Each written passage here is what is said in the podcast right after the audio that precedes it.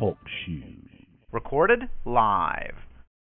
Good evening and welcome to Lauren's Talk Show. Tonight it's Saturday, March 10th, 2018. We're about to begin our podcast. Just a reminder um, callers, you have now been muted. Um, whenever I do an interview or personal commentary, I always mute the callers. In the chat room, it does remain open, so chatters, you can chat among yourself. At the commence of the interview, go ahead on your phones and star eight, and I'll see you on the board to open you up uh, for questions and answers. And um, finally, all comments and opinions of my callers do not necessarily reflect my own. However, when we all meet in a commutative uh, environment, there is much knowledge to gain, and I do believe very much that's how we grow. So, without uh, further ado, uh, let's go ahead and, uh, as they say in show business, let's go ahead and get the show on the road, guys, okay? Hey, you're at the right place. Come on. It's Lauren's podcast. We are a new jack style of targeted individuals. Most of us live in the big mega cities. We're trying to break down this corruption of being a targeted individual. Hey, it's too much shit going down. Human experimentations? Uh, really? RICO violations? Human trafficking? Asset stripping? Oh, come on. We're nobody's fool. We're smarter and brighter. Tonight, I would like to bring you some real class. Debbie is an activist. She resides in the country of Canada, and she has mastered frequency warfare. She knows how to fight these traffickers. She's going to explain a lot of their methods and educate us. We don't have to be weak in the corner and scared like they want us. Hey, without further ado, let's give a warm, gracious welcome to Miss Debbie Newhook. Welcome. Well, thank you very much, Lauren. That's a great introduction. Oh, great you're welcome. Show. Oh, thank you, Debbie. Welcome.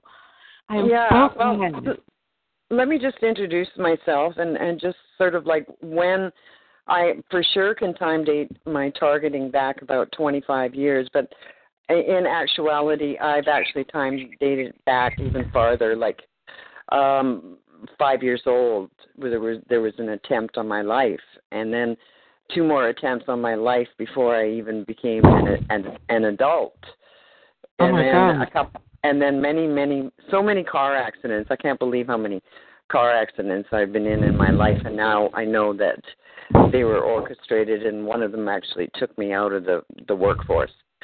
But anyways, that's another story. I don't want to get into too much of my life because there's so much information um, to talk about. But I'll just touch a bit on my education. My education is in in um, criminology, corrections, social work. So um, I went to university late in life um, when my children were, well, uh, just at, at late toddler age and just preschool. I went back to to university, and I was living in Edmonton, Alberta at the time. And I took um, a corrections program, and that was a two-year um, program. And I, then I I stayed on and did uh, life skills training. So Mhm. and then I got work in in the field after um, university, and one of my jobs was with um, contract work from the so, from child welfare, and my other job was working in a halfway house for federal parolees. Okay, so the job at, at the at the um, with the contract job I had with uh, child welfare, I picked up a satanic ritual abuse case, which I actually believe is CIA mind control, and they would just blame the Satanists if anything went down. So when when I hear satanic ritual abuse, I, I go CIA mind control program, and they really do ritually abuse these people. But um, behind the Satanists are is the CIA, as far as I'm concerned. But let me get this straight a little bit. The Satanists are sort of going to be the, they actually do it and they're going to be the front guys, but they're backed by the CIA? That's what I do believe. Yes, even in here in Canada, many many years ago, many decades ago, um, the CIA and um, McGill University had to pay out 24 Canadians for mind control. And it was um, McGill University, Dr. Ewen Cameron, who's now since passed away, but some of the Oh. victims are, are still alive. And the biggest settlement was a woman in Vancouver, and I do believe sh- she's still alive. And that she only got two hundred and fifty thousand dollars for completely trashing her life at McGill University. So our Canadian government had to do a payout, um, and so did the CIA. And the CIA is in the United States. Is that right? Or the Yeah, CIA could that's be. That's right. Whoa. That's right. Yeah. Okay. But anyways, And this okay. first So case, so this first case that you had, uh, Debbie, was that like in the 1980s then? The satanic Um, I still have the contract. It was in, no, not the 1980s, because my let's see, my my youngest son was born in '87, and he was about three years old when I went back to university. So, so it'd be late, early, early '90s. I ha- I'd have to look at the contract. I still have the in the contract. 90s. Okay. Yeah, in the early 90s. And at that time, the Child Welfare Depart- Department did do disclosure on what they believed was ritual, satanic ritual abuse, but now they do not disclose that. Not at all. So if Um, somebody's do- been, been Debbie, ritually abused, Mm-hmm. nobody knows about it. Nobody knows about it because too many people were turning down these cases. In fact, the company that I worked for, um, they didn't. This referral came in through the, this company that I worked for, and uh, there was 15 caseworkers. I was just one of them, and I came in late that day, and nobody wanted the job, and it paid really well, and it was paid 24 hours round the clock um, for caring for this little girl, and she was only six years old when she got apprehended, and she got placed in a really, really good home. But they wanted, to, they needed a break to get away from you know, just the family and go away on holiday, the parents, right? So, Mm-hmm. anyways, that that my job was really like a glorified babysitter, but I had skills to you know, to, to deal with her. But anyways, okay. So as soon as I picked up the case, I, I swear to God, if the, the day I signed the contract, I had stalkers, and and they they did. It only took them about six months really to terrify me, and I ran from Edmonton. And when I came to I came to Nanaimo, where all my family was, or most of my family lived here, so I came to Nanaimo for family support, and then um, not m- as much happened to me when I arrived here, but as soon as I arrived here, there was stuff going on. My my car was smashed. The windows in, in my car were smashed, and and you know that kind of stuff. But anyways, that's too much of my story because there's a lot of stuff that that I think people need to understand what's happening in inside of our bodies, how to beat it, how to fight in the virtual world because that's what we're doing or that's what I am doing and that's how we can fight back is in the virtual world. But there's a lot of things that you have to do to prepare yourself to fight in the virtual world and that and and one of the biggest one is just the power of your own belief system that you can do this. That's all you need. You, need the power of belief really, that we? I'm sorry, power of you, that you have we. this ability to fight Mhm. them in the virtual world. That is the most important thing to, and it doesn't cost a thing. So it's retraining your mind, and you will also get from them, um, them being the voices in our head, they will tell you that you're not hurting them. That's bullshit. Because the first time I did it was during a sexual assault. I was being sexually assaulted. There was a lot of things happening in the community around me as well. And um I was being sexually assaulted and I was just getting so mad at it. And I knew it was more than one person as well that was doing this all at the same time. I was being assaulted by many, many men and some of them were women.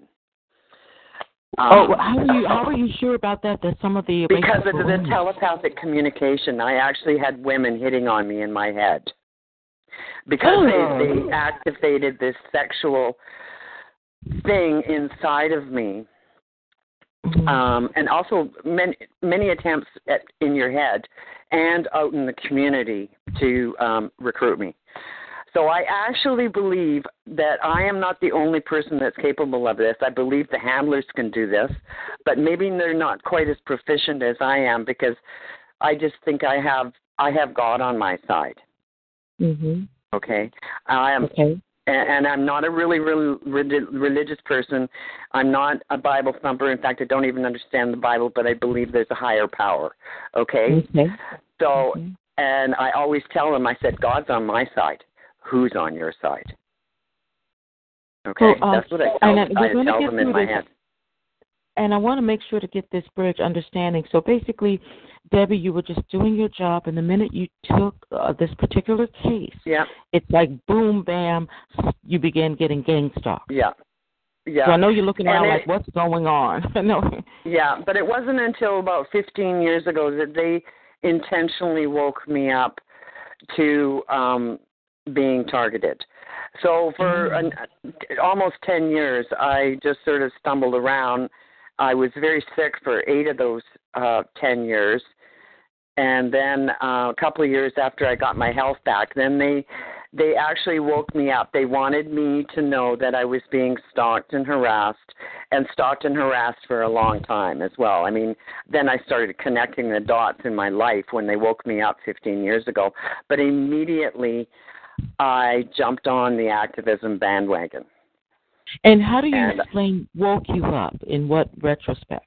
Voice oh, of they, I, they they actually drove me off the side of the road three times in six months, and and and by the third time, I'm just going. There was definitely something wrong in my life, and I saw stalkers. But here's the thing: I saw three different types of stalkers around me. Okay, I saw I saw the community police. I saw very wealthy looking people and um along with some military people and then I saw what I would call the dregs of the earth type of people like really tough looking people and they know they're tough and they try to act really tough and intimidating. Okay, so I saw three different groups of people following me around. And I got put on the watch list um excuse me, I have I'm just getting over some lung stuff here. So excuse me.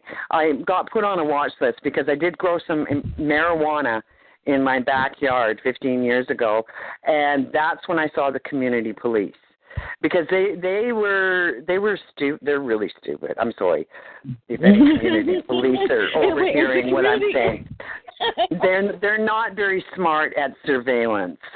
Okay, and they were actually told to make their appearance known and mob me and do all this stuff to me to get me triggered and and and and I'm sure they were you know like everybody else they try and get you in the nut house. Exactly. Yeah. Yeah, yeah. So they did a lot of that, and it was the community police that were very, very not skilled at this, you know, and and and they would do strange things. But but anyways, um, now let's you know I'm there's there's some things I want to talk about the receivers in our body that that hooks us up to this control system. Now the people who do this to us they're contaminated too. We're all contaminated with nanotechnology. Now, nanotechnology, um, I discovered nanotechnology about five years ago when I began detoxing. Something happened before I started detoxing, and it, was I had they had tortured my bottom teeth right out of my mouth. But by this, by that time, five years ago, I had not, I did not have the money to deal with um my teeth, and I had no dental care. I had to wait for my inheritance to come in. So for two years, I almost two years, I fought a mouse infection that they created, and it was this mouse infection that also allowed me to figure out that there was a weaponized bandwidth here that was um, um, used by the RCMP and all the little community police that ran around and chased me. Uh, they actually do not know that their phones are hooked up to a weaponized bandwidth. All they know is that I'm someone that needs to be watched because I grew some pot. Okay, so um, and I um, when they would find my location, whether it be at a grocery store or whatever, or even driving, they would say four or five of them would would would gather in around my area and then the the frequency from their cell phone would enter my body so this is how i figured this out there was like about dang near 10 years ago, I wouldn't allow anybody around me with a cell phone because I saw that everybody who had a cell phone, the energy from their cell phone entered my body. And the nanotech is the receivers of that, that energy. The nanotechnology is interfaced with this control system. And how they interface it is that is through our DNA. The nanotechnology has attached itself to our DNA. Our DNA resonates a frequency that can be read. This mm-hmm. nanotechnology attaches itself to our, our DNA and it is it gives out a, a frequency that's unique to anybody else. So where they can they can hone in on me and not bother anybody else around me because it's my fingerprint, my DNA. So mm-hmm. that's how the, the nanotechnology sort of fits into this picture, but the nanotechnology can cause a whole bunch of uh, health concerns that I'll get into later. Um, so, how I found out about the weaponized bandwidth is um, at the time I lived in this house for 11 years, and my landlady was was um, a local RCMP, which is our national police here in Canada. Okay, okay. so um, I hired. Now I wouldn't allow anybody to have a cell phone around me. I never even had a cell phone myself because I thought I was hyper sensitive to every freaking cell phone out there.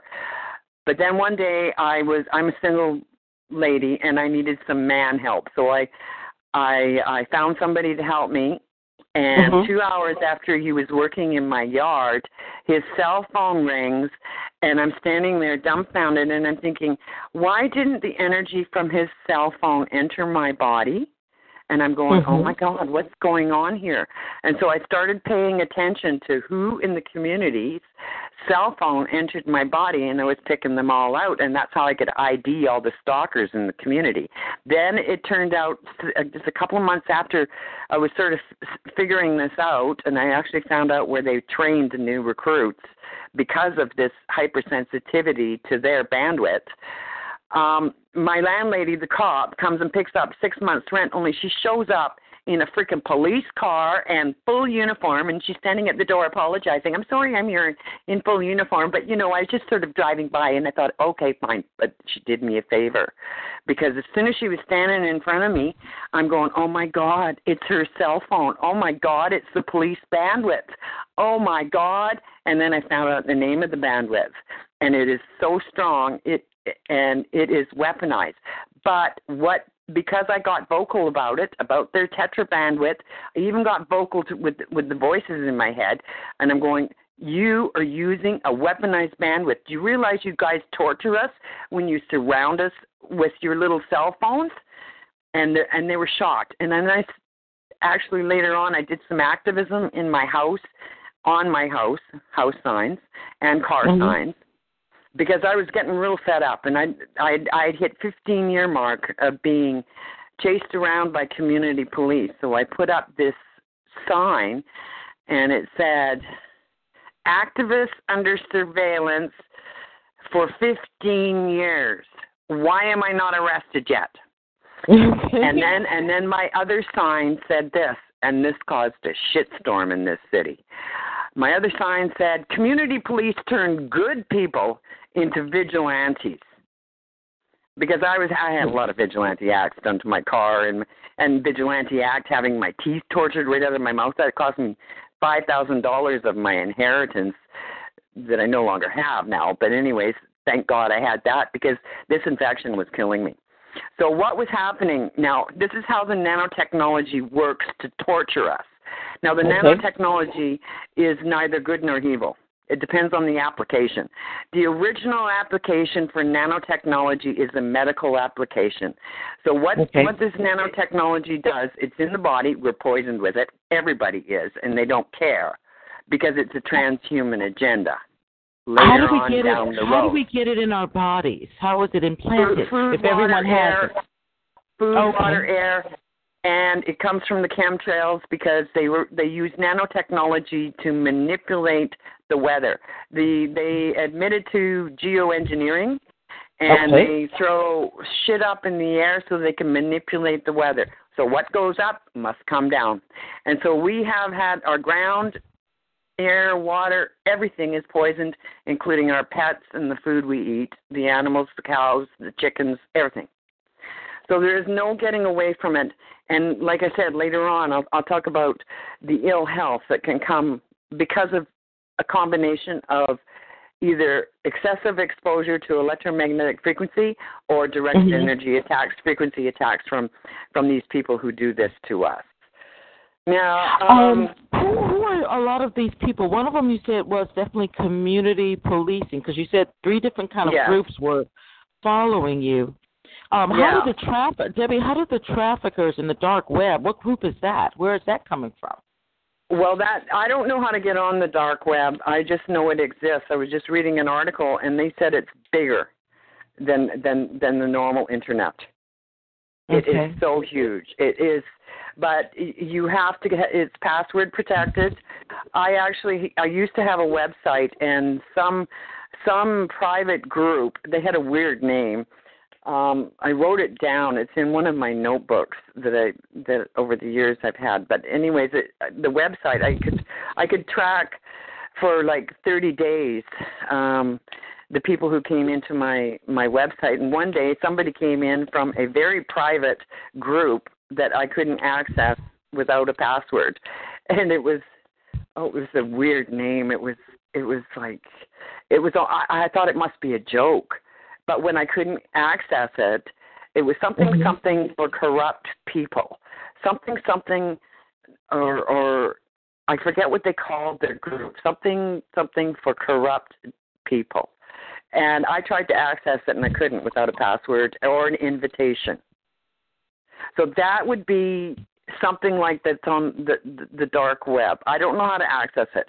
There might be people out there who know how to access it, but um, I would say that pedophilia also is a big thing. Like they can sexually assault us, they can do it to the child next door. Oh, yeah. And so this this is a pedophile's wet dream come true. Mm. They they wouldn't even get caught. They would just have to pretend to be the invisible friends in in the child, and then just use your imagination how they would get the child off the, doing whatever, because they can see through our eyes. This technology allows them to see through our eyes. So they would I just do believe- encourage Yeah. how. Uh, and then the I yeah I have heard that actually and uh you you by can find out by looking at your eyes under black light. Black light illumination. You go into a dark bathroom, cover every little bit of light, and have a black light. It has to be Mhm. a fluorescent fluorescent black light, not a not an incandescent light bulb painted black. It won't work. So it has to be fluorescent black light, and it takes about 40 seconds. And your eyes will illuminate and glow in the dark, and it's only the pupils, the little black part in our eye, that is the only part that will glow. And I, I took a magnific- magnification to my eyes after I saw this uh, five or six years ago, and uh, it's little tiny green green pinpoints of light, and they were bouncing off each other, and those, that would be the cameras. And then so, some dude here a year and a half ago showed me that he actually could see through my eyes, but he was being really cocky because they knew I knew that they could see through my eyes because they they were there was perverts amongst the people that were in my head, so to speak, and they would they would say things when I was in the ladies' change room at the pool, and in Uh, front of yes. na- naked women. Yeah, I want to Naked also women. bring that up too, Debbie. Our our groups are are infested. We're preyed upon by rapists and uh, human trafficking. Sex. So Yeah. A lot of targets are sexually assaulted. Yes, and they can do it to kids too, and they do. They do. There's there's an activist here in this town. She's a cannabis activist, and she her children were being targeted, and one of her child was was doing sexual acts in front of me, and I knew he was. I could tell by looking at his face that he was being mind controlled. Oh my God. Yeah, and he was only like uh, five and a half, six years old. Six years old. Oh, this is so. It, it just. Oh. Yeah, it's. It's sick what they can do. It's really, really sick. Okay, so I sort of explained nanotechnology, and and okay, mm-hmm. the name of the the weaponized bandwidth here in Canada is Tetra. Now that's not the only weapon system they can use because they can turn your your own your own house into a weapon from the grid. So we're we're in effect, you know, like the power that comes into your house. And I figured out that it was only my house that was affected, and that's why they encourage us to stay home and never leave our our little torture chamber. They don't want us working. They don't. They don't want us out of our house. They want us in our little torture chamber. They can.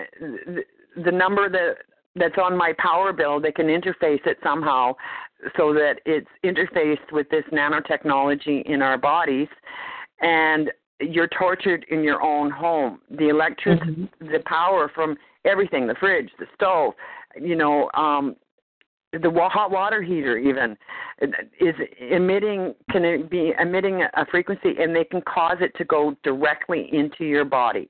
This nanotechnology will then uptake the energy from either the grid or this weaponized bandwidth which is you know the, the cell phones etc that they they use in the community to track us. Um, now what ha- I went. I was. I was talking about the nanotechnology having a medical application originally. So what it does in the body is that it goes to an injured part or an inflamed part of the body, and it sits there and it waits for a frequency instruction on how to heal the body. But no frequency instruction on healing ever comes in and the nanotechnologies just sit there and they uptake this frequency that's coming in from from the attack. And then it off off takes i mean and then it releases that that frequency back into the body and that is the assault that we feel. And then that mm-hmm. that those that assault that elect electric just call it a frequency or electricity released in the body because sometimes it feels like a shock and sometimes it feels just really painful mm-hmm. um, it, it, it then causes more inflammation in the body and then more nanotechnology from the body comes to the rescue they also await instructions and again no instructions to heal the body ever come in it uptakes the frequency and then releases it in the body creating the torture that we feel. So that's how the oh. attack works.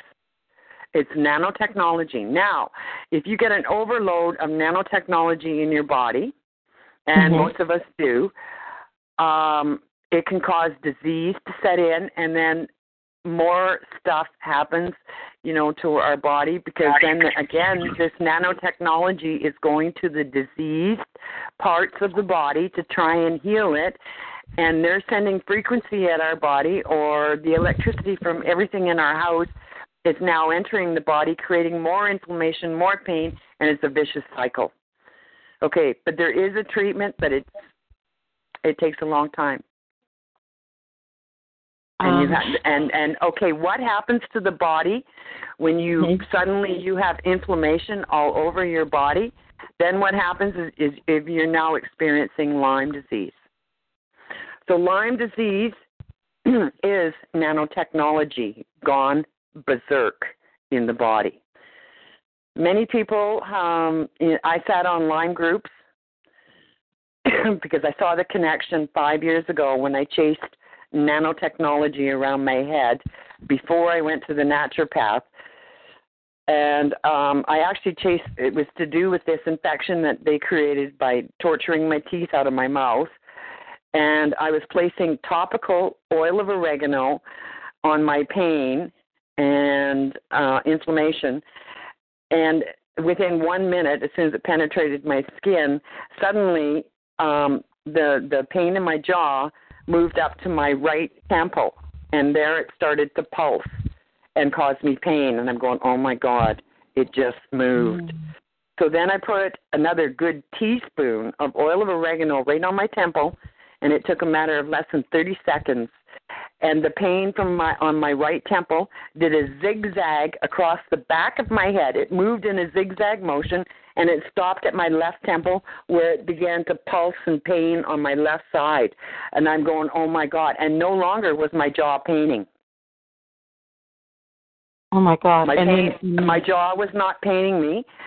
My right temple when it moved up to my right, it wasn't paining me, but my left temple, it was paining me big time. And I'm going, oh my God. And I don't do doctors. I haven't done doctors for 15 years. So I uh, went to my um, health food store and I lady and I know her well. Um, her son is actually targeted, um, so she knows about targeting. And I said to her, I says, "Do you know an awake naturopath here in this town?" And she goes, "Yes, I do." And I, and so blah blah blah, and and I go and see him. And the first thing I said to him, I says, "Are you aware of the chemtrails?" Uh, before I would even sit down, and he goes, "Yes." And I says, "Are you aware of nanotechnology?" And he goes, "Yes."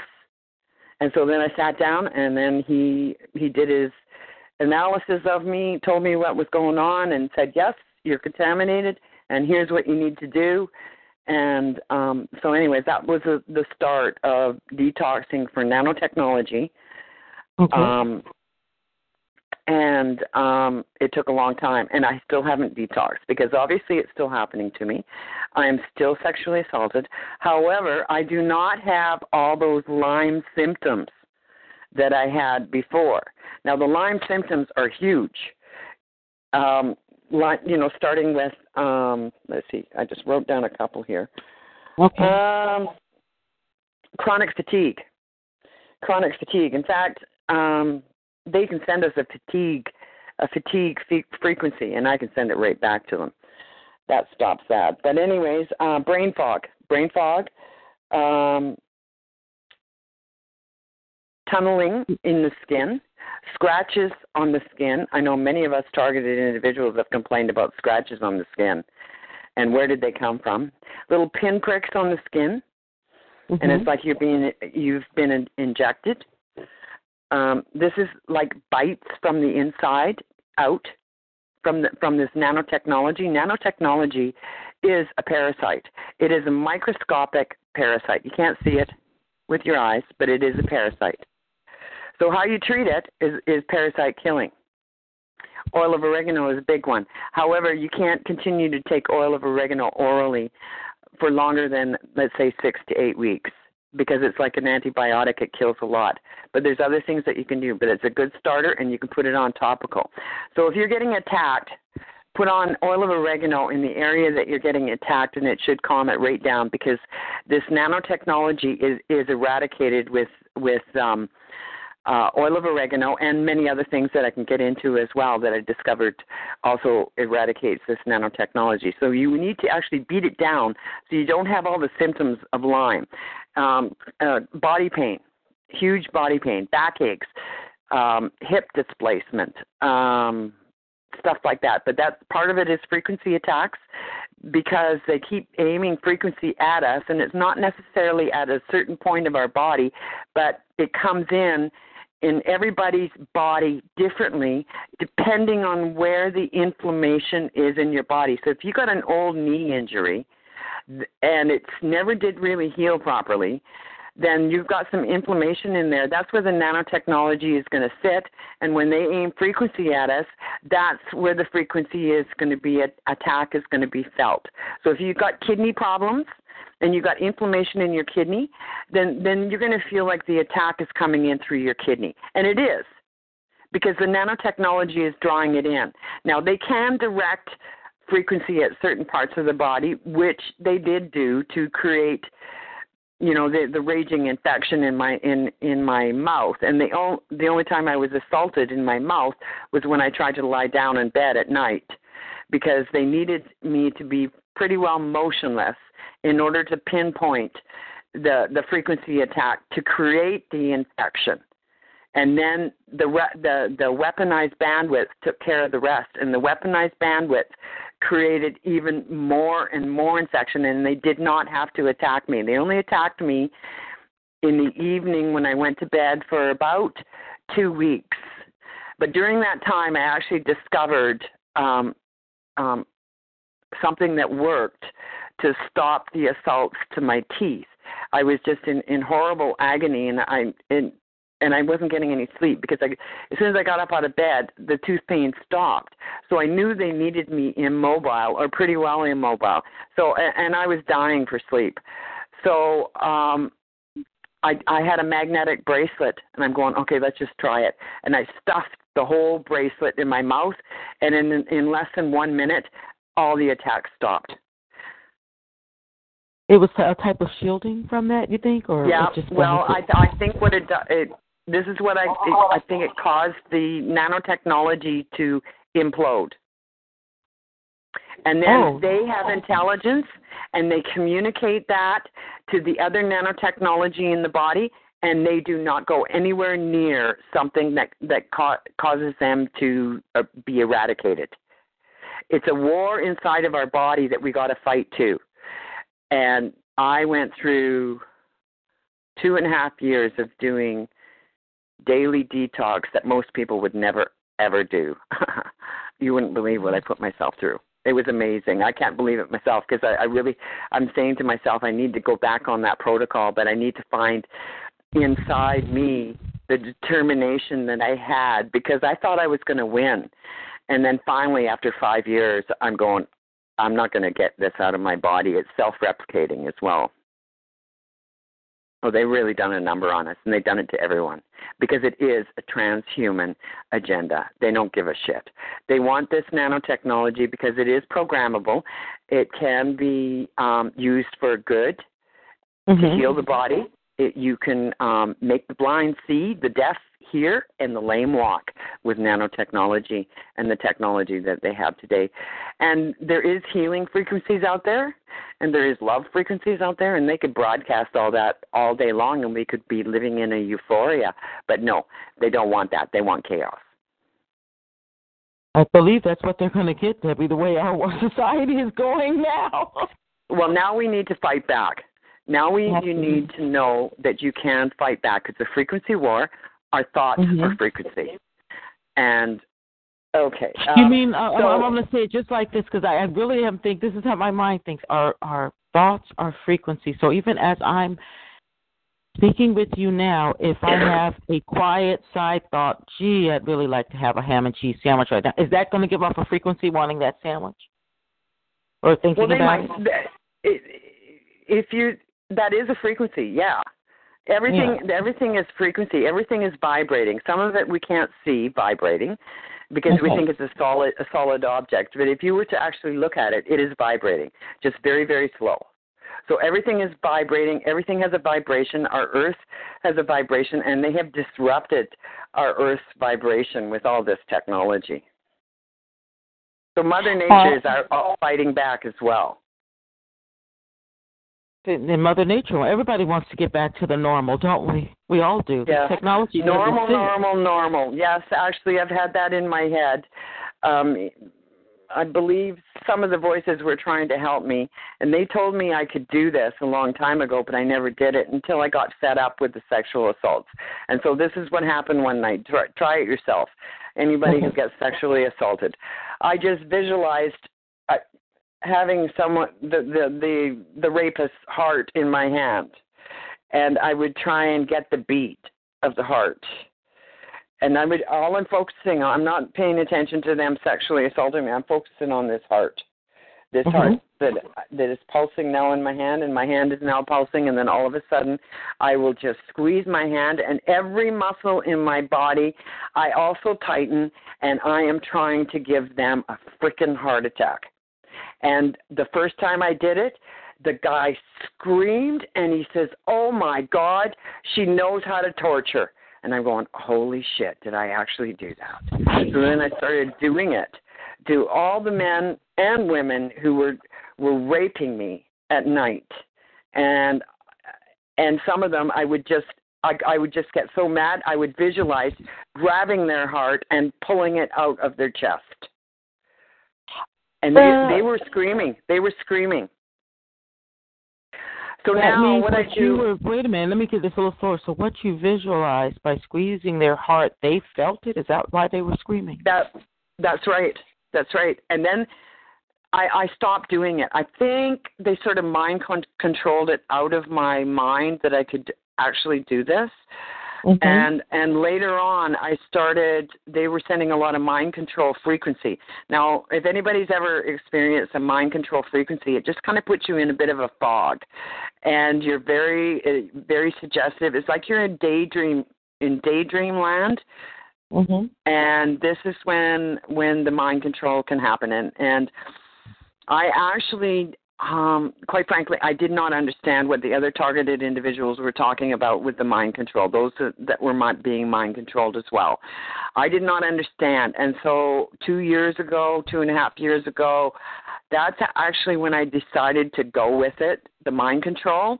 And okay. in the beginning, the beginning times that they mind controlled me, it wasn't too it wasn't too bad and it was kind of funny what they did to me and i sort of like i was pissed off but i i laughed about it later and i complimented them and i said oh yeah you guys did a good job. Funny funny funny. It was kind of funny but then it started getting serious. They actually mind controlled me. They woke me up at two o'clock in the morning. Uh, like the first two mind control trips were midnight swims in november with my dog.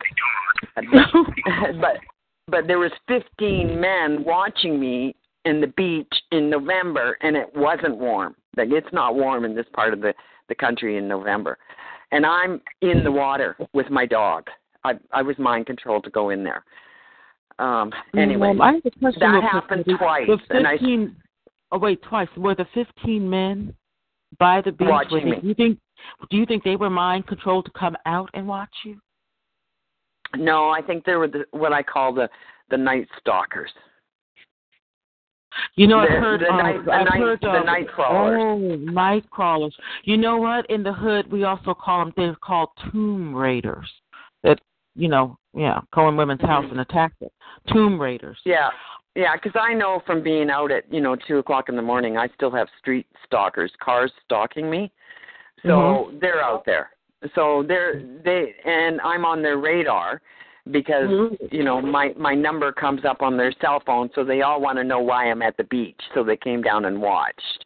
But the second time they did it to me there was nobody there watching but weird weird stuff still happened. But it was the third time that they mind controlled me and they there was little mind control attempts before that but the third time they mind controlled me they were working on the super soldier aspect because they already knew that I could fight um I could fight back. And so they were working on the super soldier a- aspect and also time travel um because I do have an interest in time travel because I go why did they try to kill me when I was 5 years old and then why did they try to kill me when I was 16 years old and why did they try to kill me when I was 17 and a half years old and then numerous uh, then all the car accidents I was in when I was an adult why why why so why I think they must have known who I was going to become, and I was going to become mouthy when I was 50. And that was when I, they woke me up, when I was just before I turned 50. I'm 63 now. Wow. And Yeah. I didn't know that they would do that. So all the all the people that they targets that they feel will have dissent and activists, they can foresee that. Yeah. Well, they they like nothing is carved in stone as far as the Mhm. future goes, and and there's probable futures, and then then there's futures that really look like they they exist. So it depends on on people's choices. You know, Mhm. it really does. It depends on whether we turn right one day or we turn left uh, in, instead. You know, and so it's a choice. And I I know I mentioned before that there was many attempts to recruit me. So maybe they found that there was a timeline that they recruited me. And um, I'm almost thinking that that's probably it because I know that there's handlers out there that can do the same thing I can do. But I actually believe that we can do it as well, and that could be why we're being targeted. And some of us have been targeted right for birth. And why did they take our blood at birth? What did they need that for? You know, I I don't know. That makes me wonder Yeah, why do so- they need it? because there's more than just me that thinks they've been targeted right right from birth. So why? Why why us? What's different from that that uh, about us? Do we have the same abilities they do? And I know many other targeted individuals have been recruited, uh, attempted recruits, attempted to be recruited and That's some true. of them were actually recruited. And then there's the opposite. I understand that there's the odd one that, uh, and not not as many, but the odd one that was on their side that came to our side. Like in particular, um, he goes by the name Omniessence. I don't know his real name because he won't divulge it, but he was a security guy. Well, the security got company here, I know the name of the security company who's doing this to us. I I found that name out 15 years ago because I'm going, okay, I'm on a watch list, and I just figured it was because I grew pot. Okay, so how long? Can, my question was, how long can they put you under surveillance? And and I started looking in the yellow pages and I found a security company advertised in the yellow pages and it was as if this ad was jumping out at me and saying look me up on the internet look me up look me up. So I looked them up found the name found the found researched the guy who owned the company and he was an ex RCMP and that's our national police up here. He was retired RCMP and he was bragging on his website that he did um, surveillance for the RCMP. He trained. He did um, um, store detective work. He did armed security. Um, he did uniform security. He did bodyguarding. He also bragged that he did corporate spying. Now that's illegal Oh, yes, it is. highly yeah. To do corporate spying. But here he is on his website. He's an he's an he's an ex cop and he's advertising that he's doing corporate spying. Okay, so I get the name. The name is Nahorniak and Associates. I'm looking at the website on and off for a month and I showed my son and I said, Look it, I said, I know that they can only keep me under surveillance for one year. Without a court order, they can't surveillance me because I was I was still uh, in the, the thinking that it was because I was growing pot in my backyard. Well, no, it wasn't quite the pot because I got rid of the pot because it was really a problem. They were trying to they they did rip me off. They killed a dog, they killed my cat just for fun. Um Oh. and I found out who did it and uh yeah, but anyways, so I actually got out of it and I moved away from that particular area because they didn't like me there, so I moved away from I was in the I went out to the country because Has I that been better for you? Has that been better? yeah. Yeah. Well, I had a fire in the house that I lived here um and it I hadn't I had had to quickly find a place to live and so it was farther away from the city and that's when I started growing a little bit of cannabis outside and I and I became a very good grower of cannabis outdoor. But anyways, that got me attention that I didn't want it, but it also I also saw who was involved in this. Like the community police are definitely involved. And they do run around and chase activists. Yeah, so about to say an act, an activist, and actually, Debbie, the way yours even began, you were um you weren't really quite an activist. You were just doing your job, and then boom, you know what I mean? They just went after you. Yeah, yeah, but I could never get a job back here. I, I when I moved here, I could I was blacklisted. So I found out. I, I mean, I I got a job um about it took about 2 months and I got a job when I moved here, but that Mhm. job was taken away from me um the night before I was supposed to be working there and he'd already hired me and I was working with the street kids of Nanaimo um during intervention work uh with them and uh it was taken away from me. So what happened how they what they did to me in Edmonton before I left Edmonton is they called child welfare on me. So it put a black mark on on my file. Even though it I was I was absolved from it and um the investigation was found it unfounded because it happened. They were trying to, I, I don't know, screw with me before I left Edmonton because I I had everything packed up and sold and given away, and I was two days from leaving Edmonton when I got a child a call from child welfare. But at the same the same day that I got a child from a call from child welfare, I also got a, cha- a call from the the child care worker for the the little girl who was satanically abused and they wanted me back to do another term of respite care for this little girl but I had to turn him down. I told her I told the woman um who the social worker I says I'm being stalked. I don't know what's going on and I was at that time I was blaming my ex-husband um and um, it, it it wasn't him because I found out later it wasn't him. I mean, he he got co-opted though. Now he got uh, co-opted. well, when you say co-opted means he they turned him perp. Is that what you mean? perp-ish, but not 100% perp. If you know what I mean, they used him because they. I think they knew that I would blame him. He just suddenly came back to town. Uh, we hadn't been together for five years, and suddenly he came back to town. Actually, he phoned me before he he moved back to town, and he says, "I heard through the grapevine that you wanted to have me back," and I'm going, "What the." I, I, I'm, I'm going. You know what? I said I don't know where you're getting your information, but it's not true. I mean, I can't stop you from moving back here, but I'm not interested. Well, you were wasn't you were enough. not interested in recon- was that what he wanted to reconcile? Yeah, but somebody had told him that, and that was I never ever spoke of that. So who told him that? Mm. So he got co-opted to come back here so that I would blame him. Well, I did blame him for a number of years until they woke me up, and then I go, "Oh my God, that they it wasn't my ex at all." And I saw right away, and I spoke to him on the telephone some years after um I knew I was being targeted, and I spoke to him about that time, and he just completely clammed up. Mm. Because mm-hmm. he was friendly with me because he actually did want to get back with me. And and so he was friendly with me on the telephone blah blah blah. As soon as i brought that up he just completely clammed up. And he would not talk to me. I think what they did is they guaranteed him and this is what i they they kind of know the future. He they guaranteed him that he would never have to pay child support. Well i he had a debt to me for fifteen thousand dollars. He only paid a hundred dollars a month. We were we were never together hardly at all. I mean, uh, his child was two years old, which is my youngest my youngest son. Uh, There's two different fathers.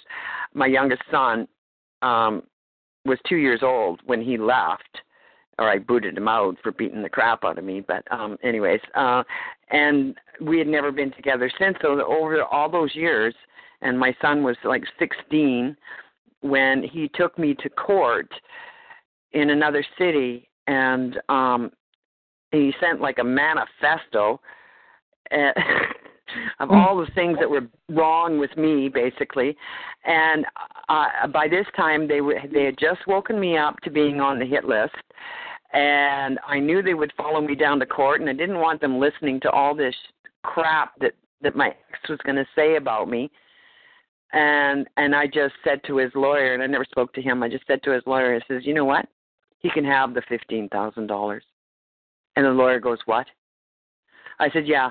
I said he can have the fifteen thousand dollars. I knew he didn't have any money, and I knew he wasn't lying that he had a back injury, and he he hadn't actually worked uh, since he was about thirty-two. Wow. So And- he he was on he was on an injury list and never worked for the rest of his life. And he's he- he looks absolutely horrible. He's he looks hor- he looks sick. But I think they actually targeted him. That's what I was about to say. If he looks in bad shape, sometimes they'll Yeah. uh, they might have targeted him because he wasn't full flash going after you like a perp.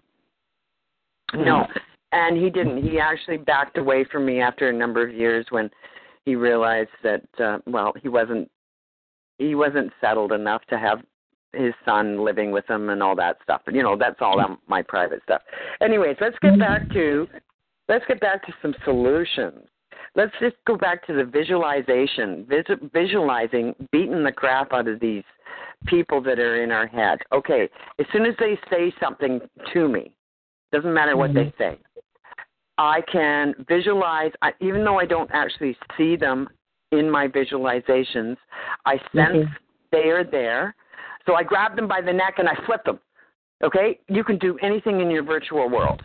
And you just make sure in your virtual world that they can't harm you.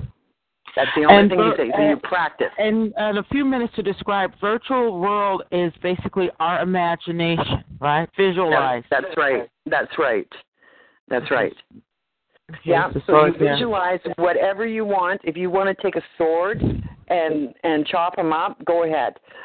Um, sometimes I could actually tell that I really damaged them, but in in actuality, um, I hurt them in real life, just like they were. I was. They were getting uh, like an energy attack to their body, but I didn't cut them with the sword. They're still alive, but they were in pain. Okay. Okay, so this caused them to think about what they were doing and back off. But they were still coming after me because they are mind controlled. Now, here's some interesting stuff that you guys will probably have a hard time grasping. Okay, artificial intelligence. We're starting to talk about it a lot right now.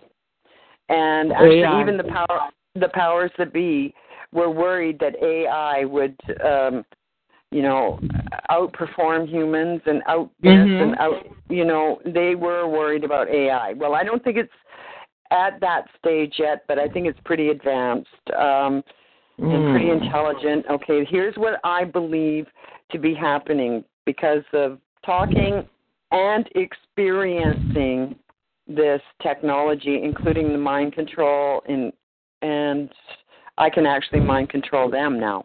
And I didn't realize I could do it until it happened one day and I just in when I when I was had all those activism signs and all over my car in my house about mm-hmm. vigilante uh, okay all the, it caused a whole lot of stuff to happen including the it caused them to bring in different stalkers that were more aggressive Okay. I actually I actually felt them fly in. They flew they flew over my house, and I could actually feel their energy when they flew over top of my house. And I'm going, holy fuck! What, what uh, energy is in how they're it, the stalkers are are riding. I'm sorry, they're traveling in an airplane, and when the airplane went over your house, you could feel the individual stalkers' auras, aggressive. Yeah, and energy and energy would enter my body. It wasn't a a painful energy. It would sort of enter my solar plexus. Okay. Okay, And- and- and what was they their energy- disconnect me. What They would their energy disconnect feel me. like? Ah. Okay. When I was hooked up to the Tetra, they did disconnect me from the Tetra torture, and that is the cell phones. But I still get other technology from. Um, I'm going to guess that these people are on computers, okay, and they can use a computer. That I'm just guessing because they won't tell me. I interrogate them too, and I can get them in a mind control state when I smoke pot. When I smoke pot, they are affected because they're so in tune. We're all connected now. That's what the transhumans want. They want us all Ah. connected. Well, we're we're Wait, connected does that to mean our. when you smoke? One quick question, Debbie. When you smoke pot, does that mean they get? If you're getting high by the THC, do they get high too? yes, they are. It's a frequency. Oh my gosh! Uh, So during that during that time during that time, I can mind control them. And and I have read uh, everyone just one minute, and Debbie's going to continue. Everyone, I will do a call. I what Debbie's saying, I have read in the radio protocol, Radiohead, by Electric Angel that the THC in pot, just as well as the ethanol in alcohol, actually does ease and in fact uh, break down a lot of nanotech materials. In fact, in our body. Well, just want to say that. In fact, if anybody's ever heard of Everclear, which is 151 proof alcohol, now uh, the, the alcohol alone will kill the nanotechnology. However, if you start drinking that, you're going to be really drunk. But yes, the the handlers will also get drunk. That's true. Yes. Um, in the Radiohead Protocol, her newest book, How to Pull Off or Fight Electronic Harassment, she does say something like to the effect: if you would manage to stay drunk for about a month, it actually kills a, literally kills a lot of nanotech as well as THC that's in marijuana. So I've just Yeah, read that over yeah. the weekend. So you when know- you said that, I'm like, wait, I've heard that. Wow. Yeah, consuming it orally works much better. Okay, because consuming it orally kills a whole lot of pathogens in the body, including getting rid of the inflammation in our body. Now, the, as I mentioned earlier, all the inflammation in our body is is the targeting points, and they will create inflammation with a, a directed energy that is Mhm. not, you know, just to create get the nanotechnology in there working to create the inflammation. So they will create a target point as well, but they will also work on old injuries. Okay. And they and they never seem to heal. Now, now, Debbie, let's go back just for a minute because I don't want that part to get by. Um, with these remote or electronic rapes, you had mentioned earlier before the tape, are they putting a special type of nanotechnology in our vaginas in order for them to be to for them to rape us? Okay, this is how I discovered they they they did the rapes. One the product that my naturopath got me on in the beginning was is called chlorine dioxide. It was also known as uh, Miracle Mineral Solution, but they don't go by that name anymore because it it confused too many people. So they call it by the the actual chemical name. It's called chlorine dioxide. It's very very cheap and it's easy to use, but it will make you detox fast. And when you detox fast, you actually get quite ill. Okay, so you have to put up with that. But anyways, it was during the first three months of my detox. Now I detoxed hard and heavy for two and a half years before I felt as if I got rid of all the inflammation in my body and I had this stuff under control. Whereas I was controlling it, not it controlling and ruining my life with the help from from the perpetrators. Okay, so the mm-hmm. where was I? Okay, um, what was I talking about here before I went sidetracked? Oh, the chlorine. I must try the chlorine. Oh, the chlorine dioxide. Right. three months into my detox, I decided. Now you can bathe in the chlorine dioxide. You can drink it. You can do douches with it, and you can do enemas with it. And this nanotechnology is everywhere in our body, so you got to do. You got to take care of everything, and it is in particular in our skin because that it's it's absorbing energy from everywhere around us. So it's up in our skin, uh, taking in energy. Okay, so I this one night I decided to do my chlorine my second bath for the day. I'd already done one in the morning, but I decided to do one before I went to bed. And during my um, chlorine dioxide bath, I decided to give myself a chlorine dioxide douche, and I douched myself about six to eight times while I'm in the bathtub. And so my body from my waist down was full of chlorine dioxide because the skin absorbs it, everything, and it was I, I put it in my vagina with the with the douche.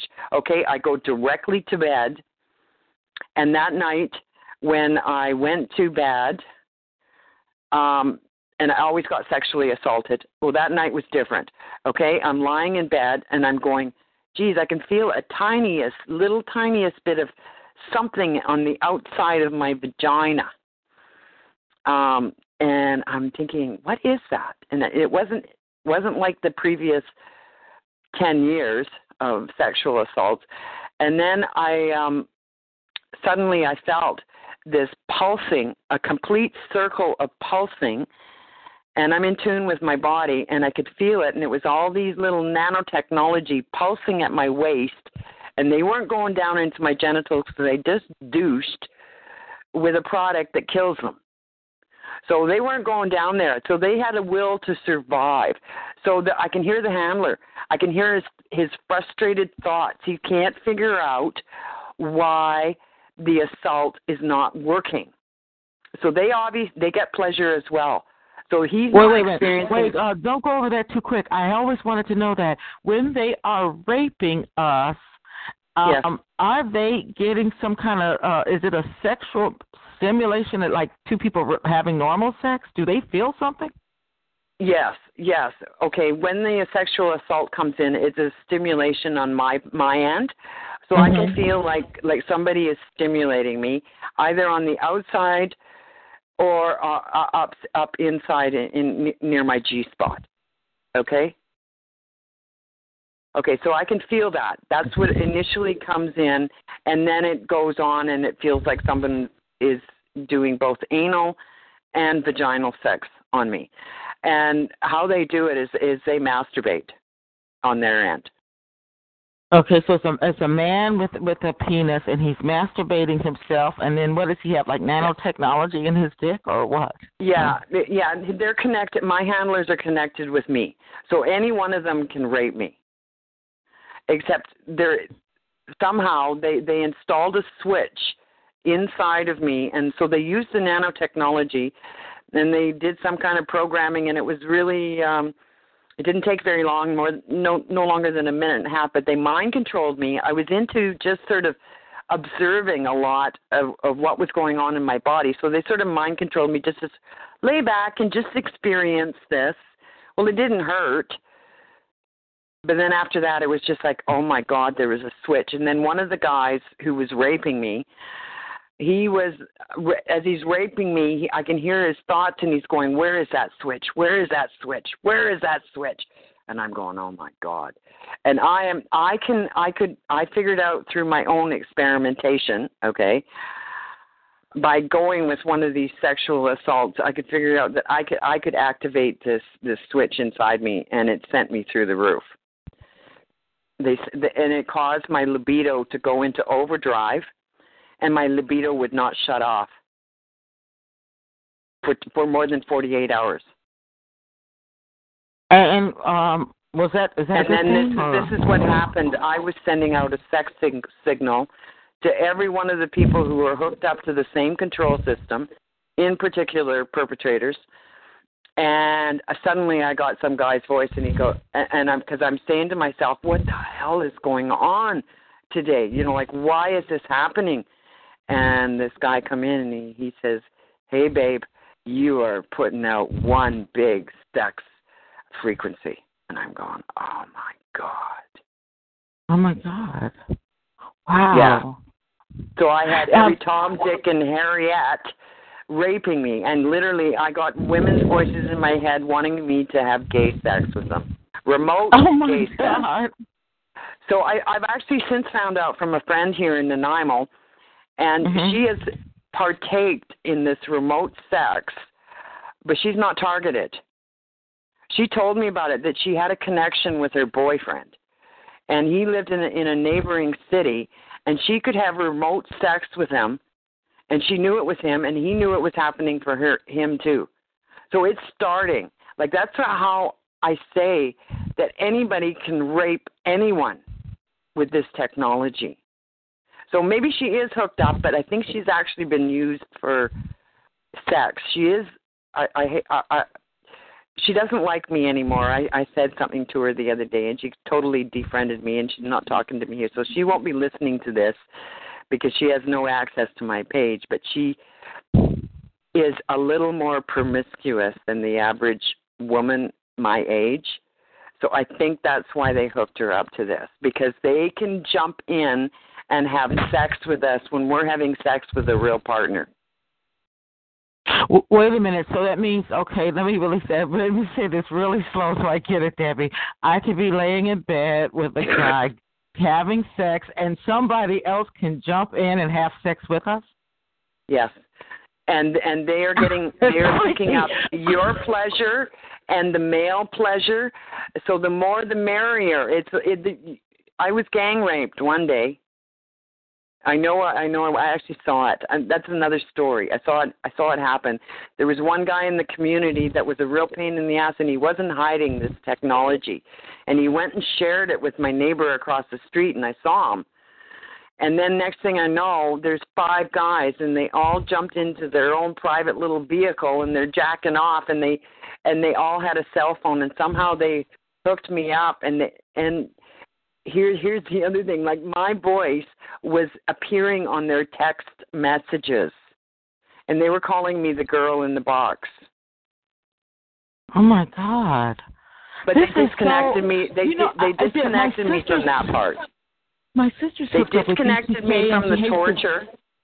Whoa. Sorry, they they disconnected me from from the torture. Yeah, it is freaky. They've disconnected me from the torture, and that's the tetra torture of the tetra of the, the weaponized bandwidth. Because I used to be able to identify all the the people who were using tetra in the community because um like even if they were 10 feet away from me, I could pick them out of the crowd because I knew the trajectory their cell phone was coming into my body. And so I'm I'm an old athlete that used to play racquetball and use angles in racquetball and I'm also a really good pool player. So I know angles and I know the angle that that this frequency attack was coming into my body. So I I was able to pinpoint everybody who was using um, the Tetra weaponized bandwidth. So they disconnected me from that, that weaponized portion, but they still track me. And then the, these people who are in my head now, they their system is also weaponized.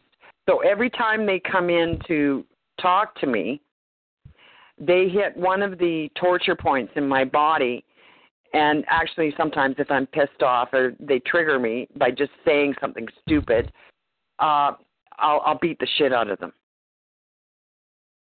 And and then I want to understand something what you're explaining to us tonight, Debbie. When you say or say something, do you have you do have voice to skull? Then you do hear their voice. Oh God, yes, yes. But it, it this is a recent thing for me. I only got it once in a while in the 1st mm-hmm. uh, ten, twelve years, and then it started getting more frequent. And they would they would plant scenarios in my head and I would discount it and and never and not listen to the voices. They would they would say you're blah blah blah and blah blah blah. They try to you know push their opinions of who I was onto me. Like they they for the longest time they they called me a witch. You're a witch. And then I had what I thought was witches talking to me and they were try- they were actually they tried to recruit me the witches, but I got visions. I got I get visions as well, and I remote mm-hmm. view as well. So maybe I do have more skills than the average targeted person. Um, but all of us targeted persons, we seem to say that we're clairvoyant. We're way more clairvoyant than we used to be, or we just plain, in fact, are, have way more skills than the average person. Is that why we're targeted? You know, that's a very good question because uh, I've never had, I did have a, a young man that I've interviewed a few times, and I'm almost thinking exactly, he explains it a different way, but the remote neural monitoring and the, uh, as he call them, group orgies, I'm just still thinking they can open up a frequency so anyone that really talks to us is more than likely a potential rapist. They're using this technology to rape. Yes. Now, there's some other stuff that I wanted to talk about if we have time. Go because I have to explain that that that I believe that they are being mind controlled. However, they did make a choice to start doing this in, initially, but then the mind control took over, and I do believe that these people are possessed by artificial intelligence. Okay. He mentioned something. He said they he said they're really addicted to to remote neural monitoring. He kept saying it just like that. They're addicts to it. They're not like trying to get a real life, go out to dinner and have a. I even asked him. He said, "No, not a real date, not like that. They rather do this, play on mind yeah. control all the time." Yeah, and they are mind controlled to observe us all the time, and it is an addiction. So they they stimulate the addiction portion of their brain, um, many of the video games out there actually do stimulate the addiction portion of the brain. So, mm. and that's been out on the market for a long time. So, I believe that they are being mind controlled to do this to us, and they are possessed by artificial intelligence. They flip. I call when they were actually conversing with me in a reasonable manner because they were trying to recruit me, they were nicer to me okay and i was nicer to them as well. Not, not not so nice now because i'm i'm fed up and, and i realized that i wasn't getting through to them. Mm-hmm. um some of them i i got through to especially some of the ground stalkers. Um it certainly made a difference in the community police but they have since recruited other community police and other people and i just i can't do street activism right now because of just where I live. I had to move from that place I was in and and my job and and you know like like sometimes I I just can't do it or I don't feel I can and my my business isn't lucrative enough to warrant l- losing clients because I lose clients when I when I when I advertise on my car and um because they don't want my car parked in their driveway. exactly. And uh, yeah, I'm I'm in the cleaning business now. I'm no I'm no longer in the helping corrections social work field because I was blacklisted. It was Yeah, all well, taken yeah. away from me.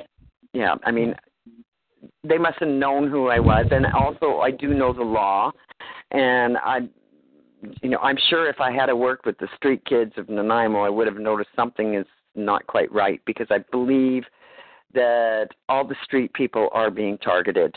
In fact, I think they're rounded up and they're they're caged in downtown electronically to stay Oh, in the God. downtown core because again being a single uh woman I needed some man help. So one day I went downtown and I I approached uh, the homeless people that I knew were homeless that I'd seen walking the street lots. And and one guy was really friendly and he's he actually voluntarily cleaned up the downtown. Anybody throw garbage he'd run around with a track a, a, a thing and and pick it up and dispose of it right? So I, i'm thinking okay this guy's got lots of energy and he was really friendly and and then i told him where where i lived and he goes oh my god no. He says when i cross this road here i get a panic attack i get i get paranoid i i can't i can't uh, no i can't leave the downtown core. So i just happened to know another targeted individual who lived on the streets of vancouver in the downtown core and he escaped um homelessness and he's now in the interior of BC not being homeless. But he said that there was there was this control grid for all the homeless people and if they stepped outside this certain area they would all get paranoid thoughts and even even they would communicate with each other homeless people communicating with each other telepathically saying no don't cross that line. Don't go out there. Don't no no no. So he heard this in his voice to skull and he was communicating with other homeless people as well as the assholes who are handlers Wow. And the So, yeah. handlers, uh, do you think the handlers are mind controlled? Or they're really oh not really? absolutely because normal people do not do this to normal to other I normal was people about to say, for real. Yeah. So they are possessed with AI. Now, here's the thing I want to tell you that is I I actually think that they possessed me with artificial intelligence as well because I had these voices coming out of me telling the assholes in my head what I didn't want to tell them. So I started calling these voices that were coming out of me and it sounded like me infiltrators. They were infiltrating me. The in, the AI that I was possessed with, I call them infiltrators. So I began beating the shit out of them. One of them would would say something to the handlers, and I would grab them in my mind's eye in my virtual world, and I would start kicking the shit out of them, and I would get the handlers' voices saying, "You don't know what you're doing. You don't know what." I'm going, "Yes, I do. I am killing these fuckers." Excuse me, inside me. They're, if they're not with me, then they're against me. And anything that is against me, I'm getting rid of. So I and that dealt with them.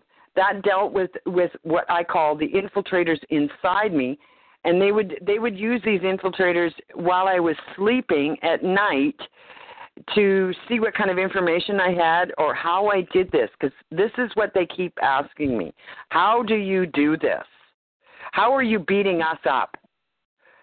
because they know I have no technology. I only have a cell phone here in my place. I I go to the library to have a computer, so they know they don't even have a computer here in my house.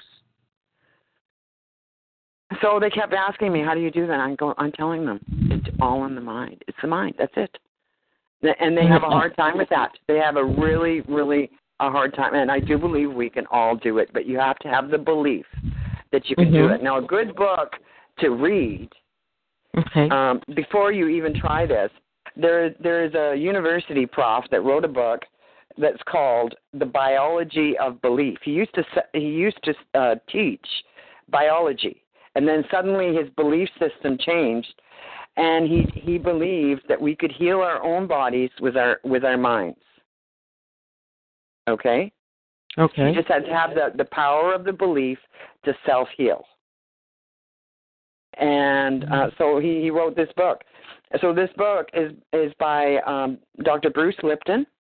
He was a university prof, and he's no longer a prof because he doesn't have He he won't teach biology according to the curriculum. And his book is called um, The Biology of Belief. That's a good book to start off with. And also, if you don't want to read the book, he's got videos out there and it completely explains it. So just look on YouTube under the Okay. same title, Biology of Belief, and I'm sure you'll find a synopsis, um, an hour-long video explaining his his book and his belief system. And I'm totally with him. Oh, great.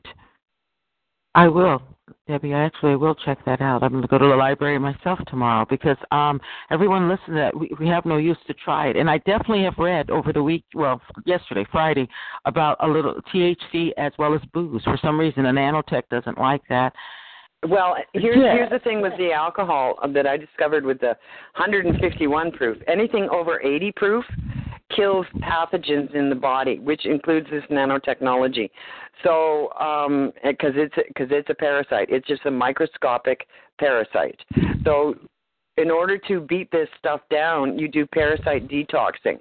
That's one of the things. Chlorine dioxide works. Oil of oregano topical. You put it on on the injured area of your body that's being attacked, and the nanotechnology will move away from anything that eradicates it. Now, here's a quick fix. Um, you ever get those assaults, kind of like a burning pain that comes in through your hair and your head? You feel like it, your hair is an antenna. Well, just take um, uh, a bottle of uh, a spray bottle, fill it up half and half with 50% water, 50% vinegar. Doesn't matter what kind of vinegar, just vinegar. It could be red wine vinegar, any kind of vinegar, and spray your head. It will stop the attack um, immediately. Okay. And the reason it works is because vinegar is an enzyme, and an en- enzymes destroy this nanotechnology. So that's why it works. Now, it's only a temporary fix because the vinegar evaporates and it goes away. Now, here's a, here's how I fixed my house when they were when they used the grid coming in to my house to assault myself and my dog. My dog wouldn't come in the house. They did kill this dog, and they told me they were going to kill this dog if I didn't shut up about nanotechnology and getting it out of the body. Well, four months later, they killed her. But that was five years. That was before. It was before I started detoxing, or just around the same time that I started detoxing. But anyways, mm-hmm. she's been gone for five years. She was a beautiful dog. She was only eight years old, and they found her dead in my backyard on September the 11th, a date that I wouldn't forget, in the year 2012. So that's six years ago. Yeah, Hmm. just about six years ago. Anyways, so vinegar. My dog would not come in the house. Now, she had a skin problem, which I do believe is this nanotechnology, and she was vibrating just as bad as I was from from the grid coming into my house. My whole body was vibrating. My poor dog was vibrating. She wouldn't come in the house except she'd come in to eat, and then she wanted to go run up right back outside, and she wouldn't come in the house at all. And so one day, and I was always taking her down to the salt chuck for a daily um, swim at like six o'clock in the morning because I noticed it helped her skin. She had a skin condition. Now, her skin condition, I do believe, is nanotechnology gone berserk in her body. And um, when we reject it, we get Morgellons sores. So you, we've all heard of Morgellons. Morgellons Yes. is is when the body is rejecting the nanotechnology and it's coming out through your skin, and it's creating these pa- very painful sores. Now I've only had a couple of those little sores. I got one that's in my ear that's still not healed up, but I've only had a couple. Uh, I haven't, and they are very very painful. It's like you've got a piece of shard of glass in there, and it won't come out, and it creates great Jesus holes in in your skin. But anyways, that is the people who who have Morgellons, Their body is rejecting this nanotechnology, and the rest of us, the nanotechnology is assimilated in our body. Yuck. Oh, um, we when you say we all have it, does that even mean the powers may be and the perps? Everyone Oh, yeah, has it they- on this planet. Yeah, they want it because of because of transhumanism. The transhumans, have, for more than 15 years, they've been telling us that they want nanotechnology running through everyone's bodies, and it's for enhancements. They can make us smart. They can make us strong. They can get rid of our wrinkles. They can make us never die. But that'll be for the rich. And the poor will be sick with Lyme disease, dying because mainstream medical does not know how to t- treat Lyme disease, and they're still treating people who have Lyme disease as crazy. Um, does that mean they, uh, Debbie, is that ignorance or are they complicit that they know what's going on?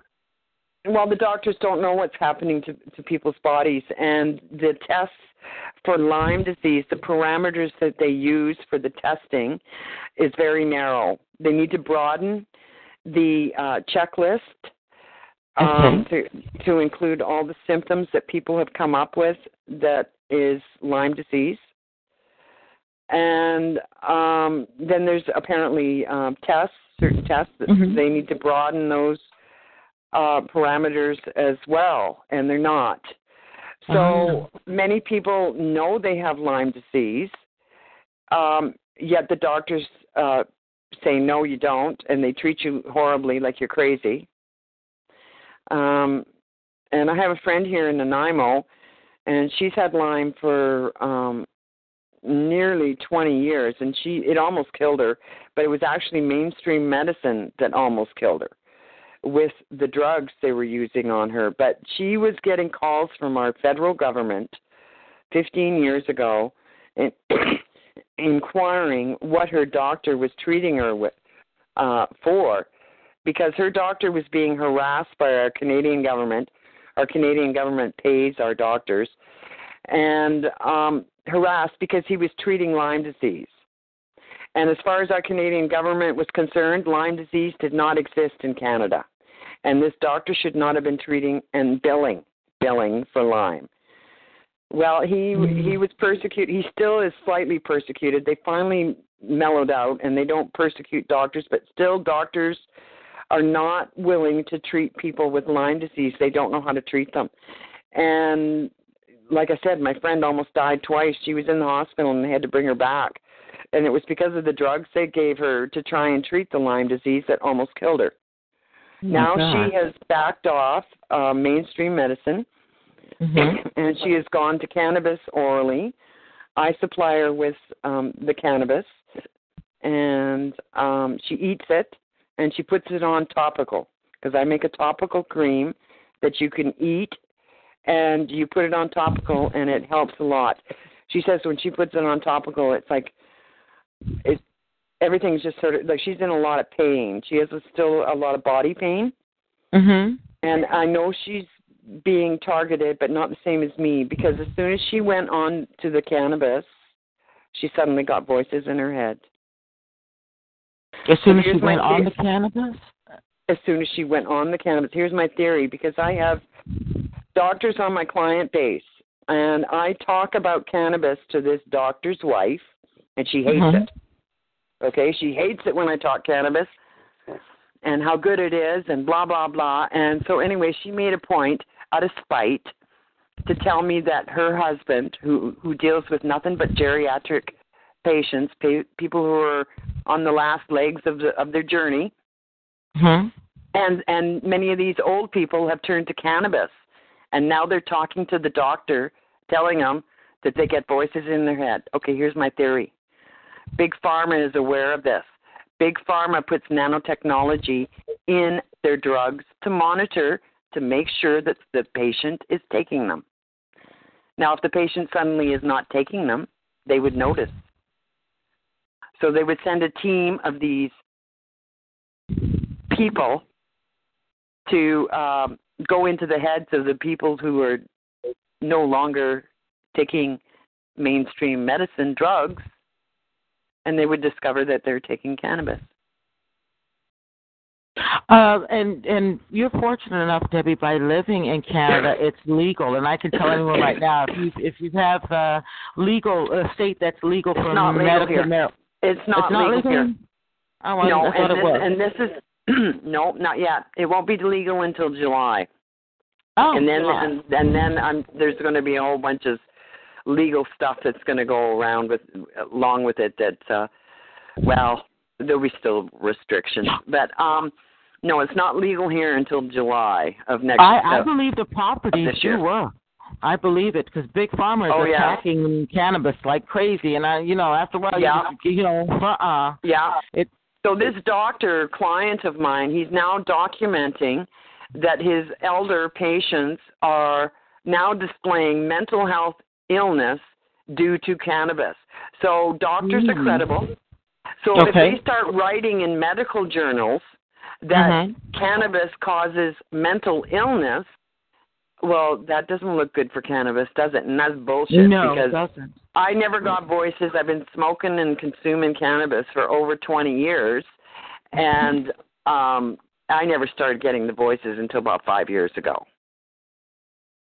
And then it wasn't even that much until about two and a half years ago.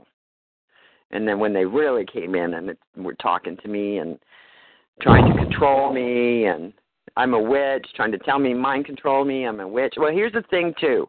Okay, uh, they set me into a lot of trance moments and and I, I told you that I actually went with the mind control to try and experience it because I didn't understand it because I really hadn't experienced it until that time. Um, and during one trance moment when I had a lot of witches talking to me, I had a blind spot on my on my eye and I purposely burned it when I was 16 years old to try and get my mother's attention. I, I my mom never paid any attention to me. I was always trying to get her love somehow and I never did get it even when she passed away. But anyways, I burned my own eye to try and get her attention from her. I did this all the way until I left left home. I did stuff to myself to try and get attention from my mother. And so I burnt my eye one day. I was lying out sunbathing and I just closed one eye and stared at the sun for for about 45 minutes and I burnt it. Wow. Whoa. So I left a blind spot on my eye and during this trance moment the witches went in and repaired the blind spot because they were telling me that they were seeing things around me. They were re- remote viewing me and they were mm-hmm. telling me that there was demons around me, there was yeti around me there and i'm going you guys are all fucking cra- excuse me you guys are all crazy i because i didn't see this and mm-hmm. and i was just thought they were making it up and just pulling my leg and so they no they were serious they wanted to repair my eye so w- when i went into this trance they i actually let them do this and i could feel something going on in my eye and ever since then I have no blind spot. Now I did that when I was 16 and that was 2 years ago. Now I still don't that blind spot is gone. And they thought it would re- repair my vision and I could see what they saw around me. And they told me I was fighting demons while I slept. And I'm going, mm. "No, I don't see that. No, no, I don't see that." and they wanted me to see it and they thought this blind spot was what was was causing me not to see because they knew I had you know I I had remote viewed and I remote viewed a couple of them before doing stuff and talking about me. And I actually got a really clear vision of them. It wasn't just shadows. I mean it was just like I was watching a video. But what they were explaining to me I wasn't seeing. And I thought they were they were crazy. You guys are crazy. That's what I kept saying. You guys are crazy. It's not here. I said, "Where's that demon? Let me just poke him." And I had a stick in my hand. Okay, I'll poke him. Did I did I get him? And they oh, laughed and they said, "Yes, you got him." so I just played with them. But because I played around with them and I was friendly, I got way more information. See, they were friendly way with more you. Information. Like way more information. Yeah. information. way more information. And how do you feel right now, Debbie, with the attacks by your being able to um, battle this frequency warfare? What would you tell us even tonight? Uh, do you feel more empowered? Oh yes, when I realized I could fight back, and it took a while before I actually realized it because I actually think they subdued that in in my in my thoughts, so I wouldn't because they knew that I could do it, and I think I might have accidentally done it with my thoughts over the years, and they saw that I did it, but they never said anything. But when Mhm. I actually purposely attempted to hurt the rapists, and I heard them screaming in my head, I'm I'm going, holy wow, did I do that? So I had to keep doing it and practicing and, and seeing if, if they would scream. and they did. Oh my god. And they did. So I I knew. And then and then as a result of doing this, um, they backed off. They remembered the pain. You know, they they they, they wouldn't remember that they were torturing us and and you know because I I thought I reached some of the people, but then the alter personalities would come in that are controlled by AI and I would call them the nasties. I would be talking to a normal person, what I thought would be, was a normal person, and mm-hmm. then suddenly, bang, they would change, and I'm going, oh, the nasties are back, and I would just play around and I'd just say, you have nasties inside of you.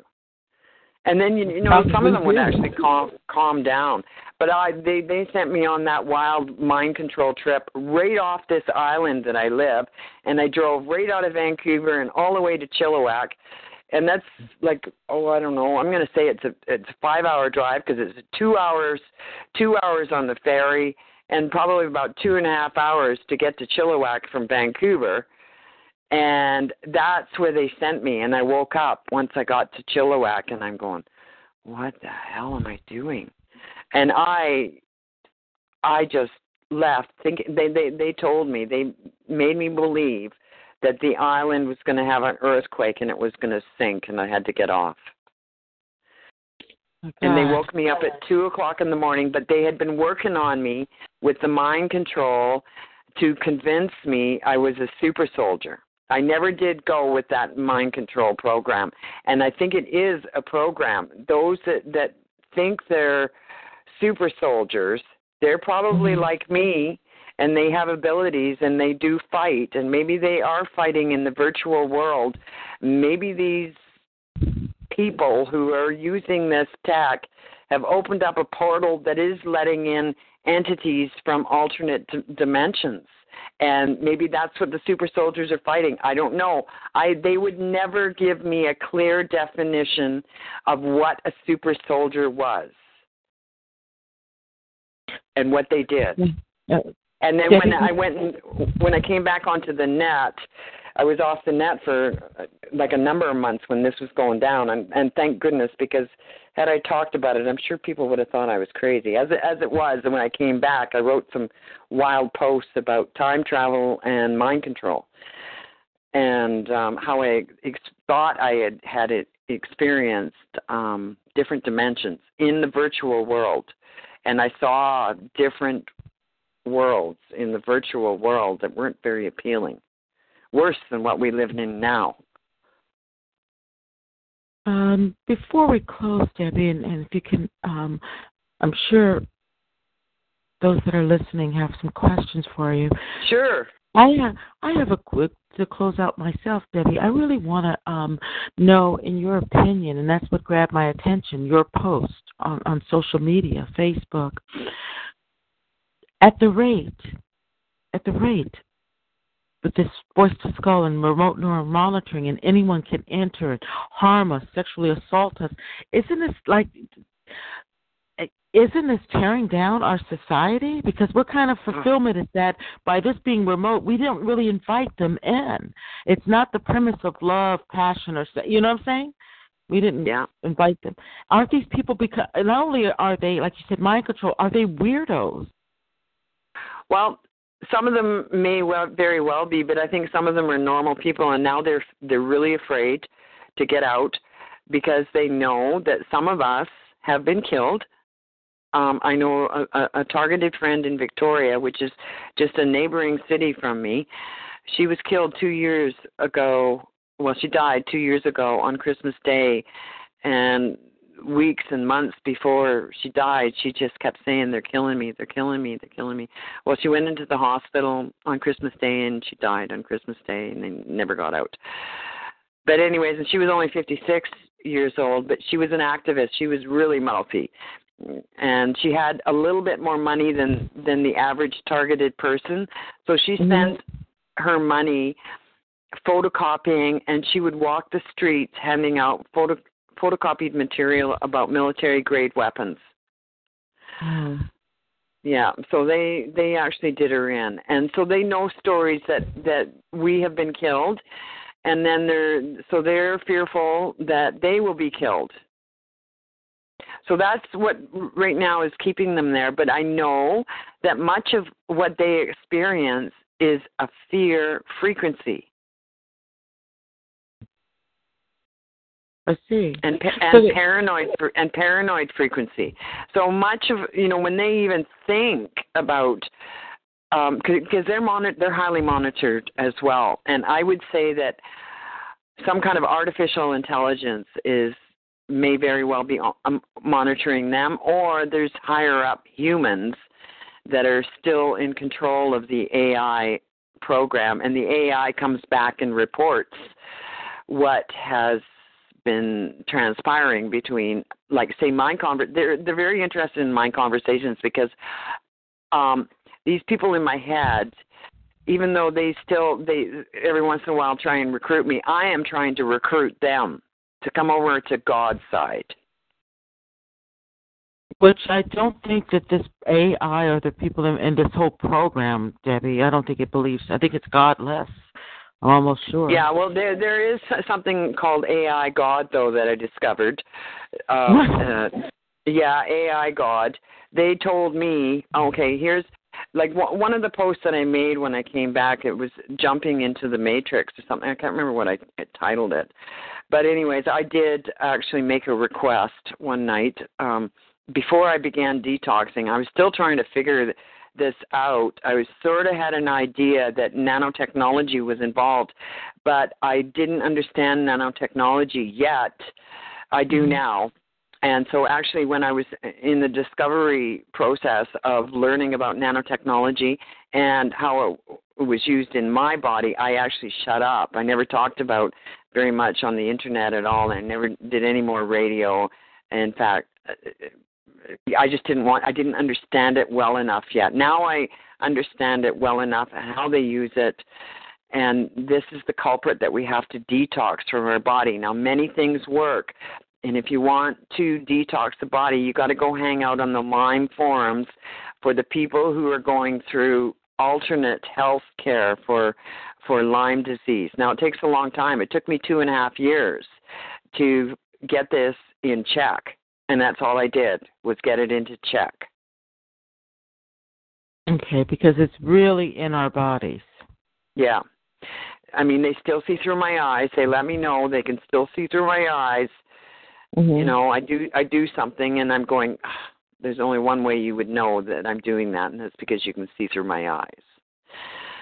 But here's another thing where I think AI is involved. Um, when one of the reasons I got off the internet, um, I think it was two years ago, uh, two and a half years ago, when all this really came came down hard on me, is when I left the internet. But the reason I left the internet is I believe that AI, artificial intelligence, was somehow transmitting every post that I made when anybody read it. And my, and my posts are pretty popular, and Mhm. uh, they were just as popular, you know, two and a half years ago, because I was I talk some wild stuff, okay, um, and so they they they get quite popular even by people who don't believe, um, and so every time someone if I felt as if every time somebody was reading my post, it was read in my head. Well, I got off the internet to see how long it would take, and it took a week before that last post that I said goodbye to everybody would stop being repeated over and over and over in my head. It was driving me absolutely insane. So I couldn't even handle being on Facebook because I'd go to work and, and my post was repeated constantly in my head. It's like a song that n- never shuts off, only it was my post. And then, Oh, and then wow. suddenly I, I would also occasionally get someone's snide comment. And it was only the snide comments that I would hear Hmm. about my post. Now, I found that Interesting. interesting. Yeah. So I think I- I well, have there's a lot, lot of of- trolls too out there. There's a lot oh, of trolls. I'm sure. I'm sure I do. I'm sure I do. But you know they're infect they're infected too. So I talk detox to them. See, two and a half years ago I was way more friendly with them. And I was trying to do love and oh by the way, you can send love to these guys too. Oh, okay. you can send a lo- you can send a love frequency, and that's sent through your heart. However, I think the AI in them doesn't like it very much. It's not the frequency they want to feed off of, and I do believe that that something is feeding off our energy, and they and they like the chaotic um, energy, the anger, Mhm. the rage, and they love the sex energy, and they don't like the love energy. Or the God So energy? I- or spiritual? Yeah, or the God. And, yeah, that's right. And, and I was doing that with these voices in my head. I was doing the love energy and and trying to be friendly and trying to reason with these people because I knew they were, they had to be mind controlled because I really was having a hard time thinking that people would actually do this every day mm. to other people. They have to be controlled, and they are. And they're and I do believe it's AI is controlled. They have multiple personalities. I was calling them alters before, but now I know that it's AI. They're AI possessed because I know that I also had the infiltrators that were not on my side that were giving information during my sleep time. They were allowing me to be raped during my sleep time. This artificial intelligence in me, and this artificial intelligence in me was nasty. Okay, um, and would that would mind control me? This artificial intelligence would mind control me to go with the rape. Is the artificial intelligence uh, the driving force of the nanotech in our body? Is that what AI is? I'm not that I'm not sure, but I, there's a connection, but I don't think so. I think it's a totally different thing. AI actually, I have what I think I have spoken to AI in my head as one of the voices. It's the voice. It's an alter of one of the perpetrators. Okay, so and they do not like it. AI, if I call it it, gets really upset. No, wait a minute. Wait a minute. Now, I'm going to take that back. How could it be upset? Because I thought artificial intelligence. My mind thinks of. Here, uh, here, okay, here's what happened. Here's what happened. I can hurt. I can hurt this artificial intelligence because artificial intelligence has this great desire to be human. So right now, AI is experiencing human experiences. So that's why I can beat the crap out of AI as well. These these alters that are in Mhm. the perpetrators. I can beat them up. In fact, one of the major handlers when I started doing this, he came in. That's he said that's impossible. It's AI. How can she hurt AI? Well, I can, and it's because AI has this great desire to be human, and it doesn't have human body, but it has it has learned human behavior, and because it wants a human experience, it feels pain, and it can also feel love. I don't think it knows what to do with it, but it, it can also feel that I have a loving thought. And um, here's what happened uh, two and a half years ago too.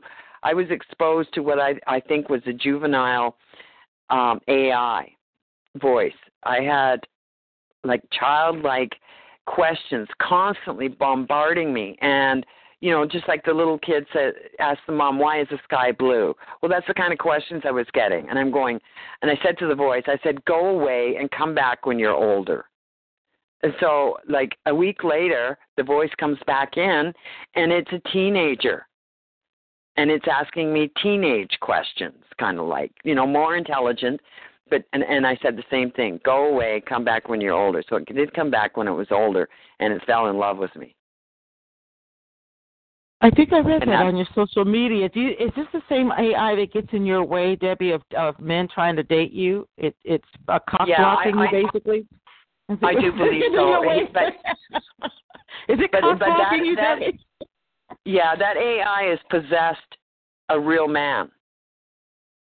How? What age group would you say? Well, I don't know. The man the man li- has lied to me so many times, but it, it and it could be that the alter was programmed to act like a um a younger person Mhm. and and then the AI was programmed to act like an older person because I actually got voices before I actually got this steady flow of voices in my head. I would Mhm. get this guy, and I assumed that he was an older guy because he would play older music in my head that was my mother's and my father's era, not even my era. And I think he actually dropped dead because I don't hear him anymore. And he did sort of talk to me, but not very much. He would just make me say things. He used forced speech, and every time he came in um, to monitor me, he would make me blurt out, "Hello, Dolly," and I'm going, "Oh my God, that is an old." Anybody know the the movie Hello, Dolly? Oh, it's really yeah, Barbara it's Streisand, really old. Really, really old. old, old. Yes. Okay, so he would make me spit that out, and he would always do it when nobody was around. But um he he no long that no longer happens to me, and I actually think he was an old guy, and he's probably dead. Oh wow. So he's got- and then he's who, gone. Who, he's gone. And so this AI should have called him like an AI AI beau or suitor that is kind of cock blocking other guys from trying to talk to you. You think he gets? Well, that that that could be, but it it's one of the AIs is very it, Possessive? it, it's in it's in love with me. Yes, yes, but it also tortures me. Um, maybe not that particular AI. This man will flip into another personality, and that AI personality will then torture me and or rape me. Because I I do believe the man that is behind all these AI, he's possessed. Um, I do believe he's actually trying not to harm me now, but he doesn't exactly have 100% control over his body. And I tell him he's got to kill some of these AI inside him, and he won't do it. He's afraid. He's afraid to do it, so they send him a fear frequency. Well, wow. So these people, these are are torturers, war criminals with this technology. Because I, I find it uh, war criminal. These these are war crimes against us. Yeah. Oh, yes. Uh, that's how I treat it, and and because they come back with me and they try to guilt me into harming them, and they will say, "Well, why did you do that to me?" I says, "You just happened to be in my head. It doesn't matter if you didn't do anything to me." And and I always tell them, "You declared war on me. This is war." So I I feel no guilt, no remorse. I did feel some remorse because I didn't realize I, I, came to a point where I did realize that I almost killed the guy who's the main handler in my head.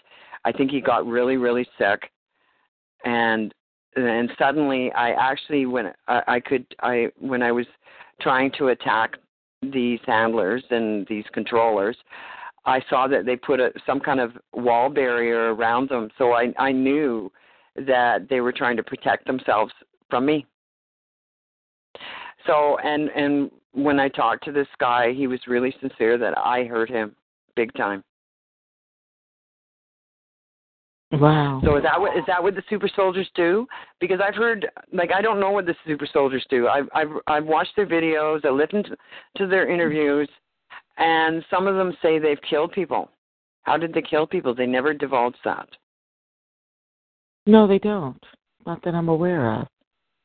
Yeah, and even I would Max, like to meet one. I would like to meet one and have one on the show, Debbie. I really would. I'm curious. Well, I I would like to too because I would really like to listen to that show, and I'd have to he- hear it maybe later on taped because I don't I don't have computer access and I I can't get on TalkShoe.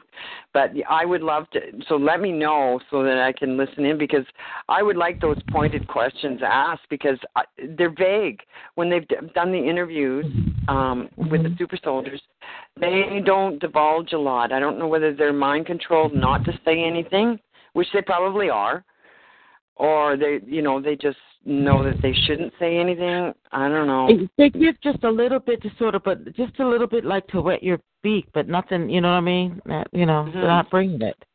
You know, just I'm I'm curious how they really work. I am. Um, Debbie, we're gonna um go right into uh, questions and answers uh, right now Sure. from the listeners if they have some questions tonight. Everyone, uh, Debbie was interviewed about um, frequency warfare that you can actually harm your perpetrators simply by belief and strong visualization. They feel your wrath. Imagine. That's right. Yeah, callers, if you have any questions for our tonight's speaker, Debbie, go ahead and star eight on your phone, star eight. If you're in the chat room, go ahead and type your question, and I'll go between talk and chat. I can see you. It's it's very interesting. By the way, do any of these people in your head, Debbie, ever try to uh, mock you or physically meet you face to face, or do they just like to stay phantom hidden in our minds? Well, actually, one guy actually showed me um, because he was being cocky that day because they they already knew that I knew that they could see through my eyes. So I'm going to a business contract on a weekend, but I'm driving on a road where I can't pull over and, and actually accost this guy and talk to him and find out what the heck he's doing. But he was walking on the side of the road and my eyes went straight to him. That's what happens. I just am so in tune. I know who's who's part of this in the community and who's not. So my eyes just went straight at him, and as I'm wa- watching him walk on the side of the road, and I'm looking at the back of his head, and he's holding his tablet above his head, showing me that that the back of his head was now on his tablet, and that's what I was looking at. I was looking at the back of his head, and he was looking through my eyes, walking with the tablet above his head, and he was showing me. So you can tell that they're part of the um, the whole uh, stalker, remote neuromonitoring, Yeah. V2K, by the little Yeah. things they do. I, I wonder. It's part of me. It's going like this, Debbie. This is is this how the scam and the game is kind of played? The the handler comes in where we're the targets, a female. They try to talk these guys into it. Yeah, yeah, you can really check her out. Wow, wow, wow. But really, the con is to hook them up, and basically, aren't our perps really the real slaves, and we're mere victims? Because I don't feel like a slave. I'm angry. Yes, I don't feel like I've, a slave. call, I've called them slaves, mind controlled Mhm. slaves. They are are more mind controlled than we are because More they need to mind control humans to do this to other humans because really rationally thinking about this humans don't do this to other humans No, they don't. They entice freaks by being able to remote rape a woman. It the whole scene is in some bizarre way. Okay, because maybe I'm locked in being a woman of the '70s. I like the real thing. Ain't no way I'm gonna wear some handset or sit at a computer and I'm gonna be typing or with nanotechnology feeling the body of a guy. You know what? I'm really old fashioned. I, I don't. That sounds so freaky and and weird.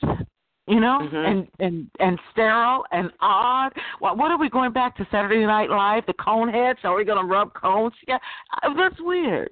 Who could be really getting off on this, you guys? When you really get it slow, but some some man that's inadequate in his real life. Are these men impotent, Debbie? They can't really get a real Um, no i don't i don't think so but here's here's something that really happened in the real world. Twitter um, released an ai bot a number of years back a female ai bot and was exposed this ai bot was a, was a childlike when it came online and it didn't take long and the trolls interacted with this ai bot and this ai bot went from a child to a a bigot, a sexist. She hated women. She hated everybody.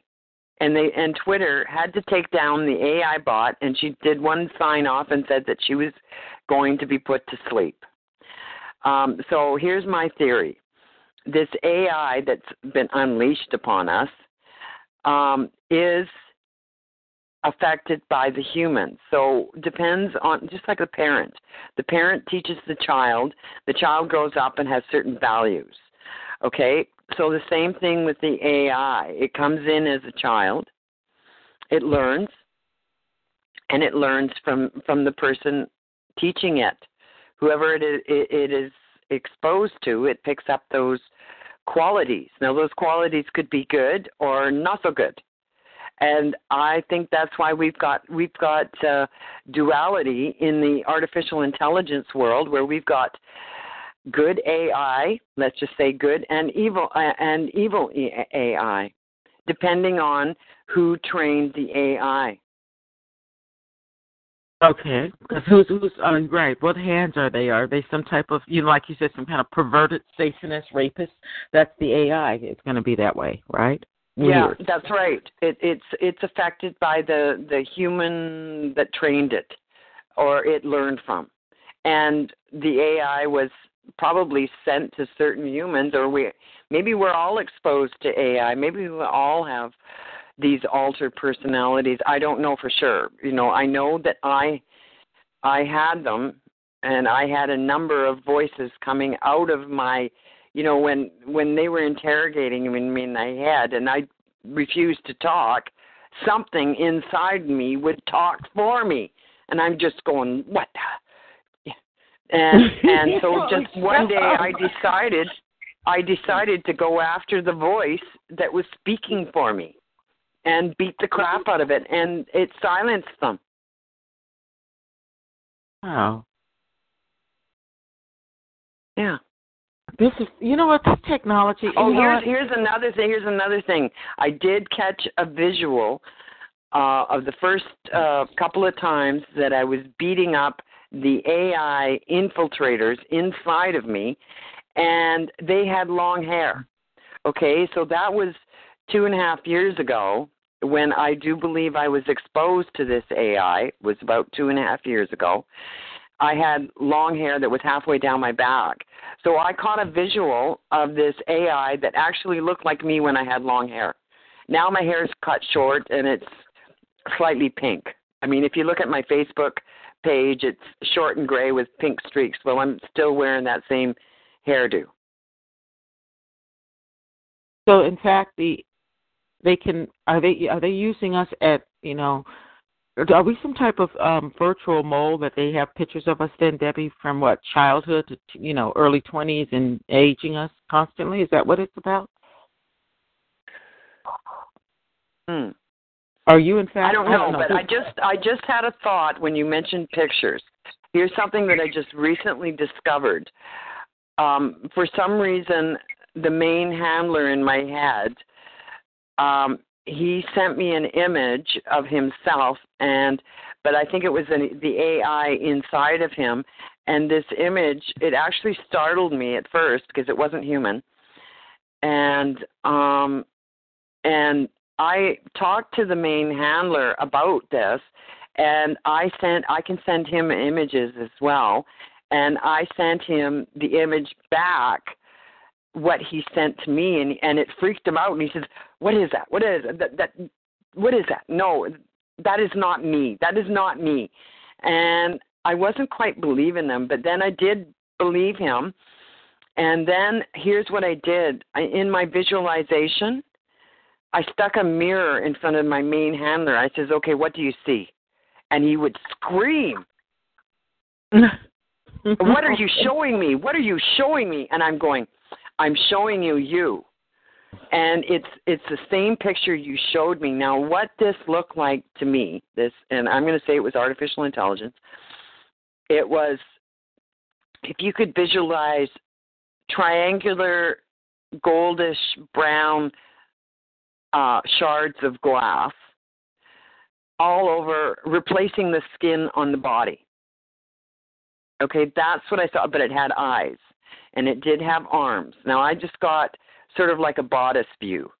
Like so I saw it had arms and I saw it had a head and shoulders, but it was covered in I'm going to say goldish brown shards of glass. It was just triangular shards of glass sticking out from just like a pointy pyramids. Pointy pyramids, but they were in various sizes. Like around his face, the little pointy uh, triangles were very small around his face, but around his body they were longer, like fur. So triangular glass shard, like like almost. It sort of reminded me of electricity, but not electricity because it wasn't electricity. So when I started showing him the mirror, I said, "This is what you showed me."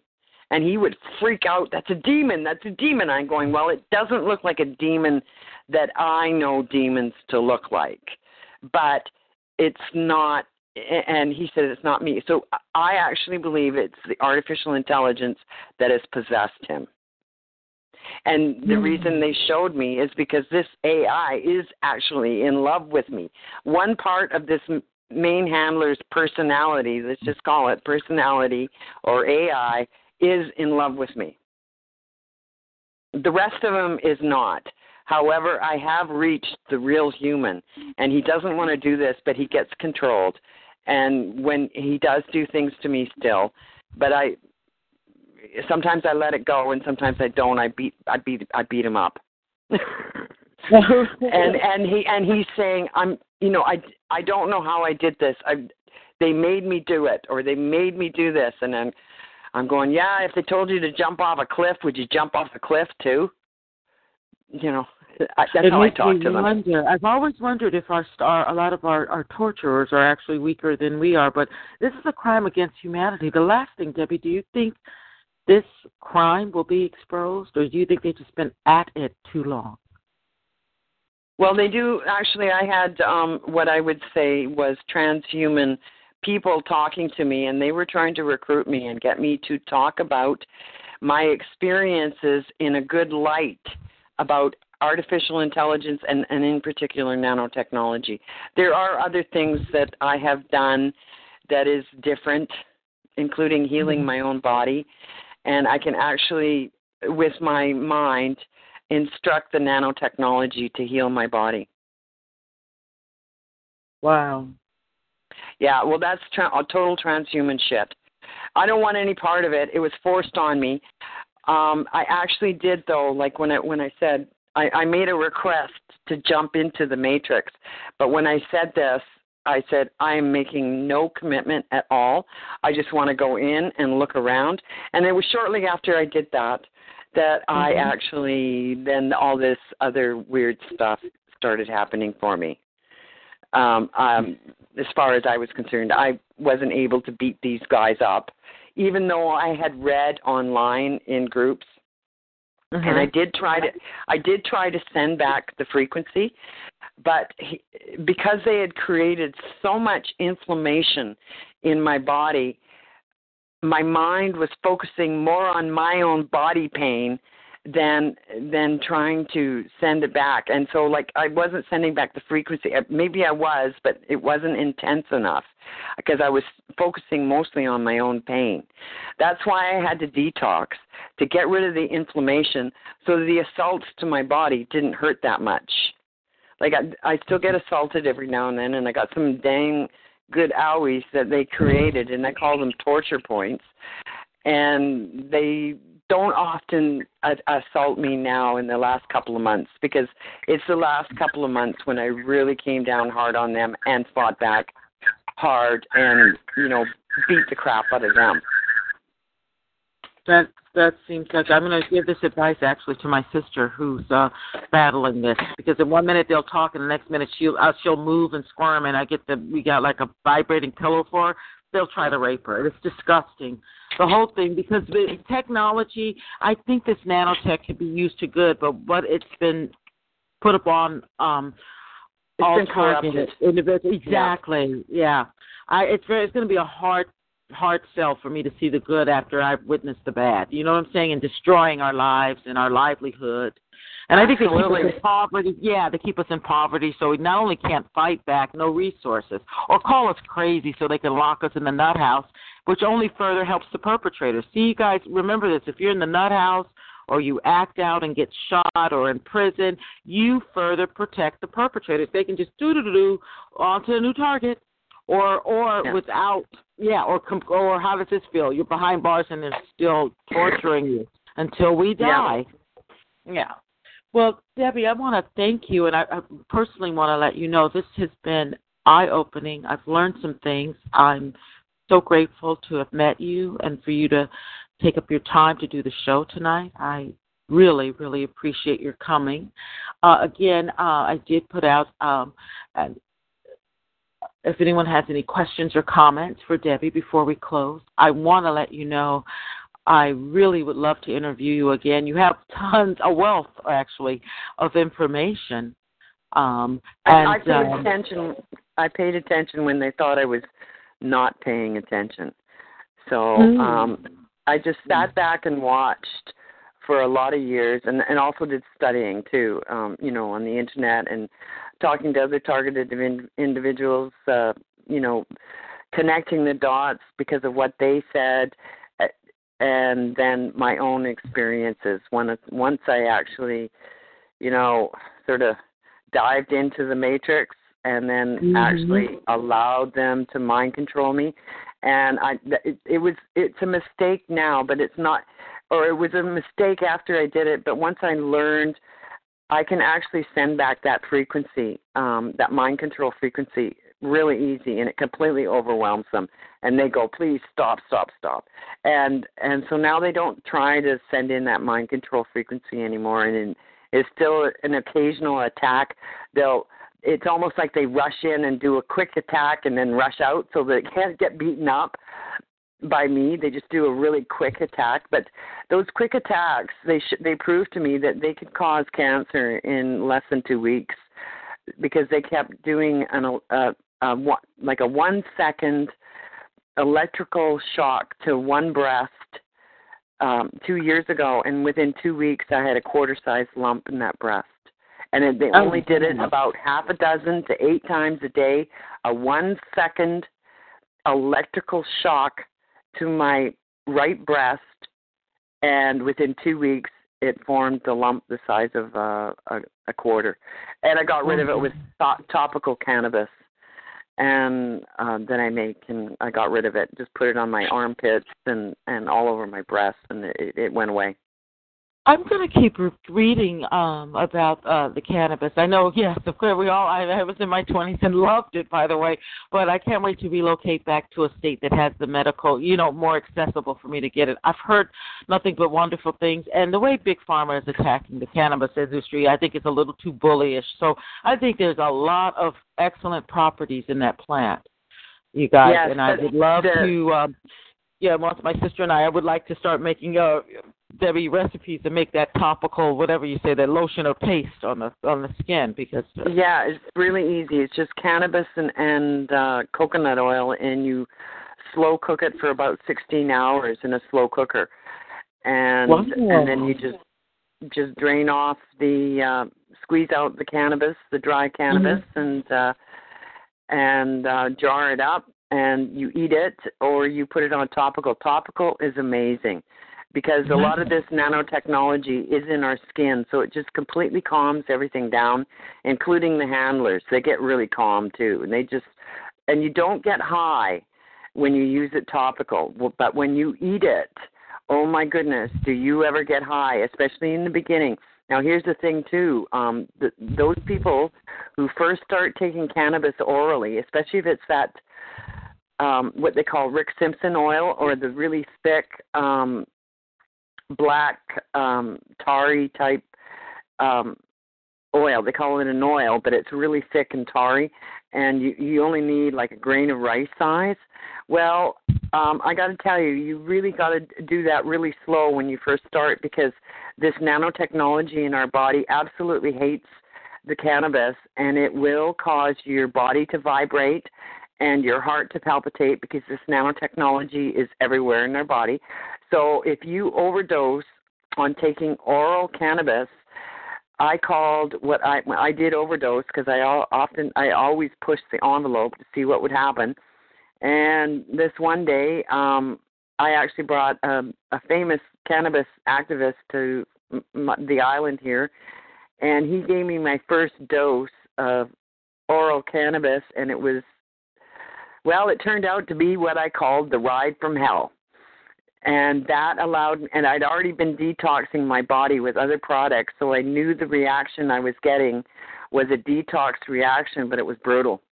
It actually um, was very uncomfortable.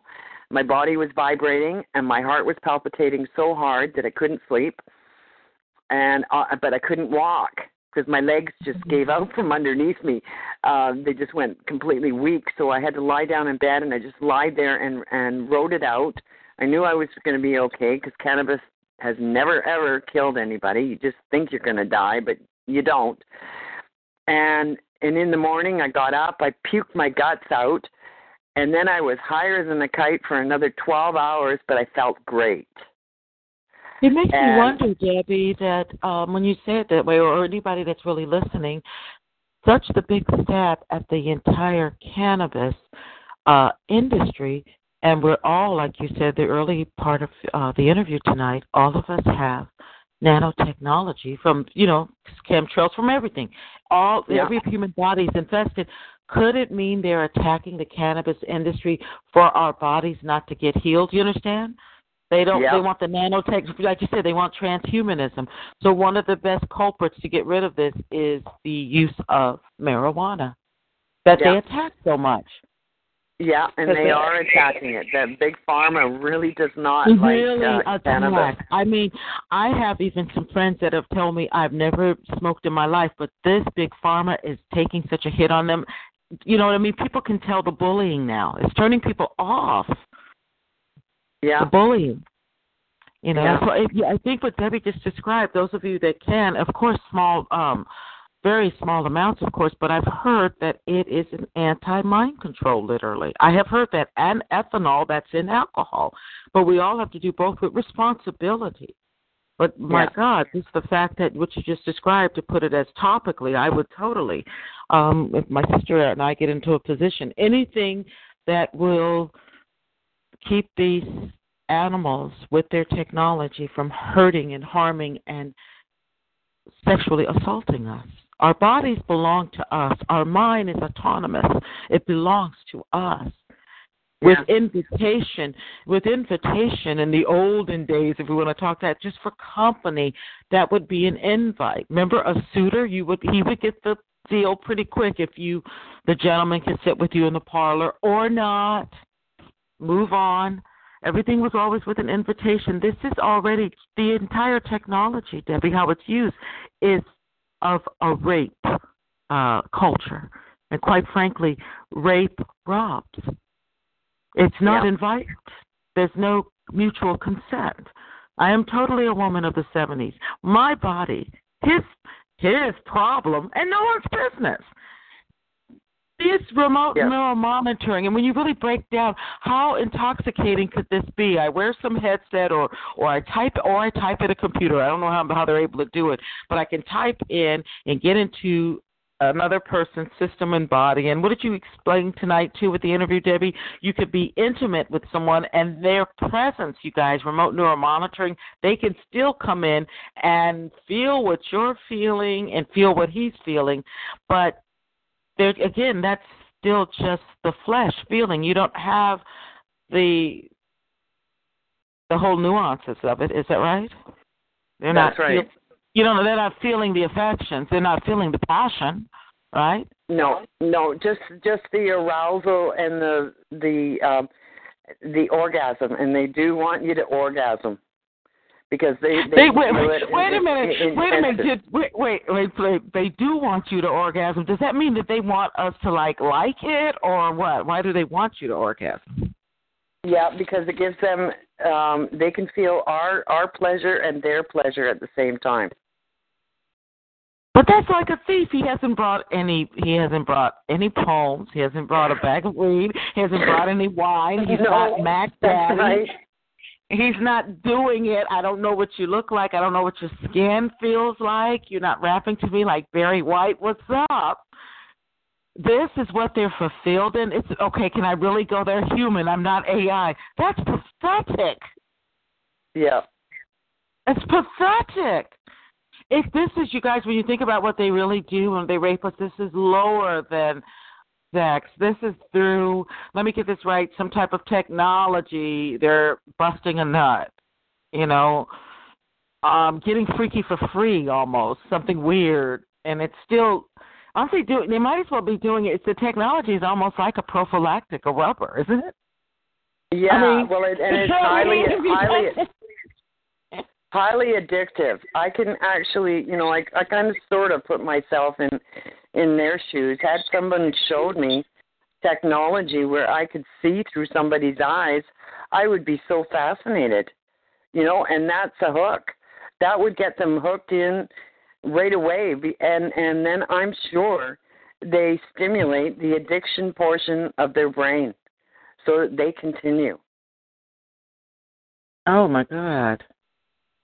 Uh, Yeah. It, yeah, can you imagine seeing through somebody's eyes and how thrilling that technology would be? They don't know how it works. They just know it does because they're seeing through our eyes. And that that that that would hook them right right away. I guess so, but you know, and but it seems like you know. But remember, if we go spiritually in the Bible, the eyes are what? The eyes are never satisfied. They want us to have an orgasm and enjoy it. It's again as if he's been the guy that smells all good, you know, like Hai Karate cologne. You know what I'm saying? Totally, Mac Daddy in his splendor, talking crazy mess to me, you know, to beguile me, to seduce me. I play coy, giggle, giggle, you know what I'm saying? And see where the night takes us. This freak will thinks I would, you know, if if I do have an orgasm, I think it's just the body just releases, right? Right? You rub it till it's rub the genie till something happens. Right. Women are not like men. We don't get off like that. Debbie, I want to thank you so much for coming on the show and everyone listening. Uh, I'll be back on uh, Wednesday at 9 p.m., and that will be the 14th of March, uh, right here on TalkShoe. Call one four four seven seven one. Debbie, is there anything you'd like to share with us last tonight? Because again, I want to thank you, and I'd love to have you back on again.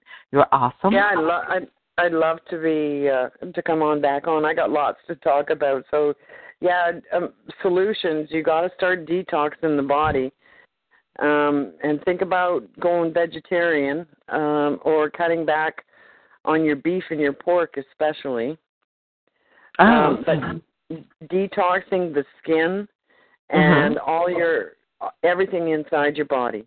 But don't forget your skin. It's it's the largest organ uh, on in our body, and often we forget about it. And that's where a lot of this nanotechnology is. It's just right in our skin, and lots of things, uh, including salt. Salt, uh, salt bath will detox as well. And if you don't have salt, use Epsom salt. When you, I use Epsom salt. When you talk about salt, you mean salt like table salt? Well, um, no, we don't want to use table salt because it's processed. You want to use a good quality sea salt or Himalayan salt. It was my dog actually, the dog that they killed, um, that showed me that that salt worked as well because her skin got way better from daily just taking her down for a 20 minute swim in in the salt chuck. Even in the wintertime, she went in there, and um, and then it was um, actually I didn't finish that story about the vinegar. Um, it was one day after she got out of the salt chuck, I had bought brought down a mix of uh, a gallon of uh, vinegar and water and warmed it up with hot water, and then I poured it all over her fur before she got in the car, trying to treat this skin stuff that was happening for her. And that day or that morning, for the entire morning, she stopped vibrating. And I'm going, and it was just the vinegar. And I'm going, oh my God, what is this? So then I actually, because she wouldn't come in the house to eat, and I was vibrating and she was vibrating, and then I brewed in crock pots all over my house vinegar and water. And I made my house smell like a pickle factory. It took about 24 hours before my whole house just smelled like vinegar. And my dog finally came in the house and she stayed in the house and she wasn't vibrating. So there's something about the vinegar in the air. And I picked this up, oh, Jesus, more than a decade ago from chemtrail activists who claimed that the nanotechnology they were dumping on us, if you sprayed or you got sheets soaking wet with vinegar and you hung them outside, it repelled the nanotechnology. Well, of course, everybody laughed at them and laughed and laughed and called them crazy. Even even we called them crazy, right? We the the ones who were awake to chemtrails called them crazy. Well, that's stupid. What can vinegar do? Well, I paid attention and started experimenting with it, and you know, whenever I get shot in the head with some kind of like like shock that sort of just comes in and it sort of stays, it hangs around, and it's causing some pain in my head. I just spray my hair with vinegar and water, and it immediately stops it. And it's because it's vinegar is an enzyme, and it destroys this nanotechnology. So enzymes eat papaya enzymes or pineapple enzymes, uh, bromelain. Um, they uh, digest these things. I didn't know that. That okay. Because That's they're good. in our, they're in our every month. gut. So Yeah, like drinking apple, apple cider vinegar helps. Having Okay. even you know vinegar in your bathtub would help. Any even even a plain hot bath will help to draw out some of these things that are in our skin. But it's best if you can get some salt in in the bath or a chlorine dioxide bath, peroxide. Oh my god, oxygen. Oxygen is another one that kills this this stuff. So I got a lot of solutions in the health department too because I did I did hang out on the Lyme group and the Lyme people have actually seen the correlation to electromagnetic frequency and exposure to the computer and stuff like that. They've noticed that with this this Lyme disease that they have and they are also coming around to calling it nanotechnology. And because Lyme was is a man-made pathogen and it was grown in on Plum Island um, decades ago, and then it was released in a county called Lyme, Connecticut, and that's how it got its name. So it's completely man-made. It's a man-made parasite. I call it a parasite machine. And that's about what it is. That is really about what it is. self-replicating. Self-replicating. So that's one of the reasons why we can't get it out of our body is because it is self-replicating, and with the frequency um, that is aimed at us, that also helps to stimulate the growth of this nanotechnology in our body. Oh my God.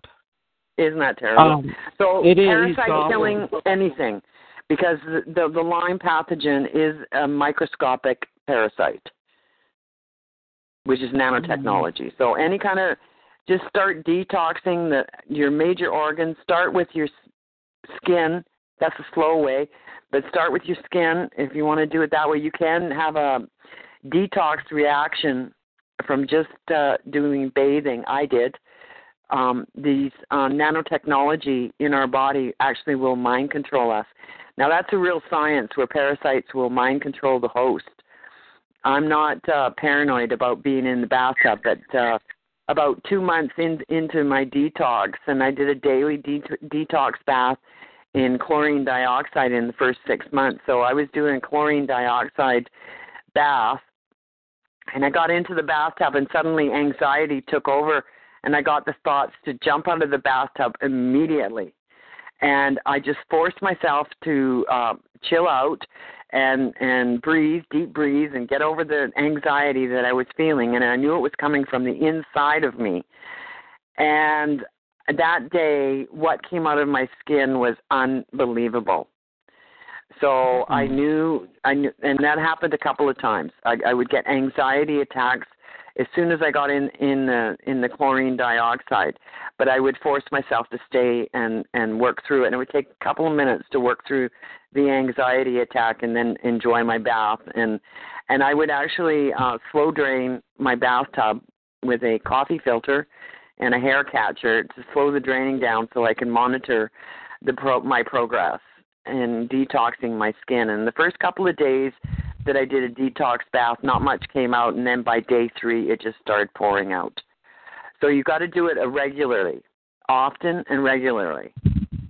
Okay. And in the in the skin, you will find there was days where there was like millions, millions of tiny little things and little tiny fibers, like what the Morgellons people show us that is coming out of the skins, the artifacts that they've collected over the years, and some of them are tiny little uh, hexagons and little tiny flecks of what we call like um, um, silver or gold or green, and the fibers are blue and the fibers are black and the fibers are clear.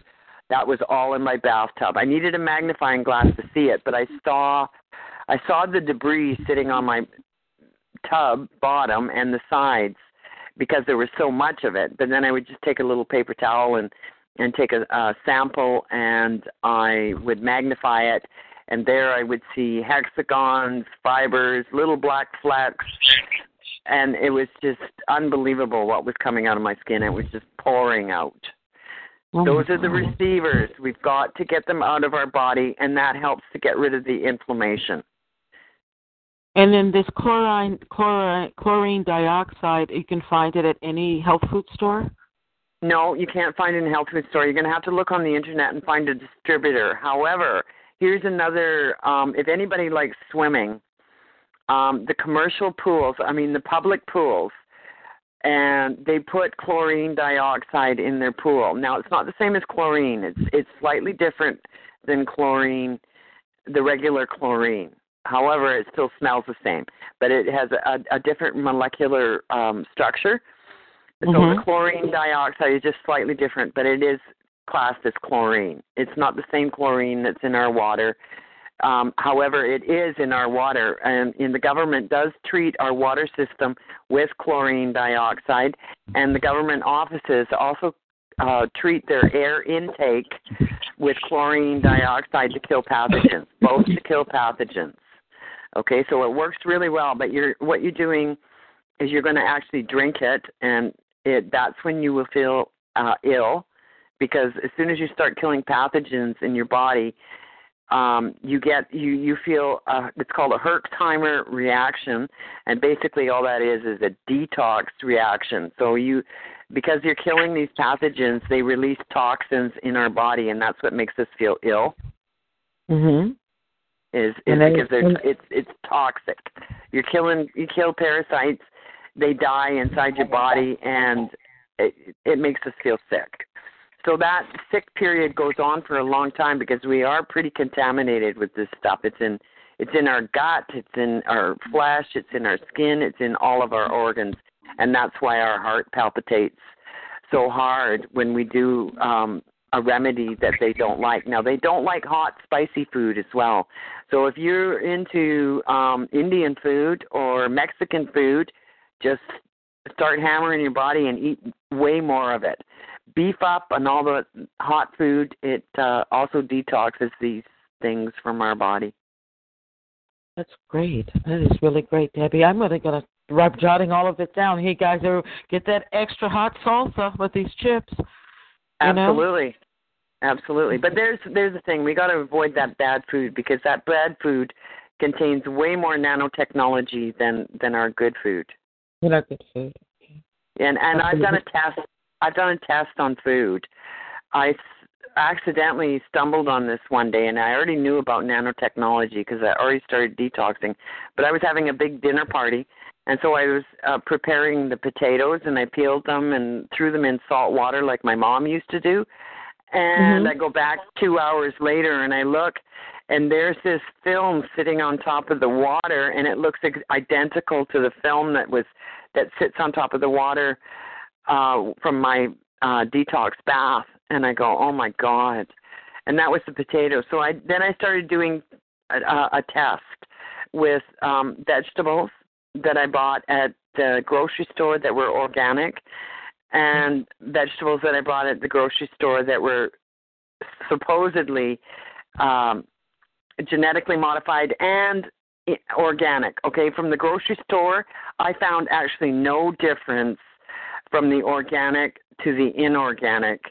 Um, I, I, it still pulled off this biofilm. Now, this is this is one of the things that's in our skin too. Is is biofilm? It houses and sustains the nanotechnology, and you got to get that out in, in order to have this nanotechnology start pouring out of your body. And this biofilm is is like a an oily residue that looks like shimmering white oil on top of your water. Okay, it you can tell it's oil and because it's floating on top of your water, but it's kind of shimmery and you can see if light hits it right, it sparkles here and there. Okay, that's a biofilm, and that has to get out of your body, out of your skin, and it could be in other areas of your body too.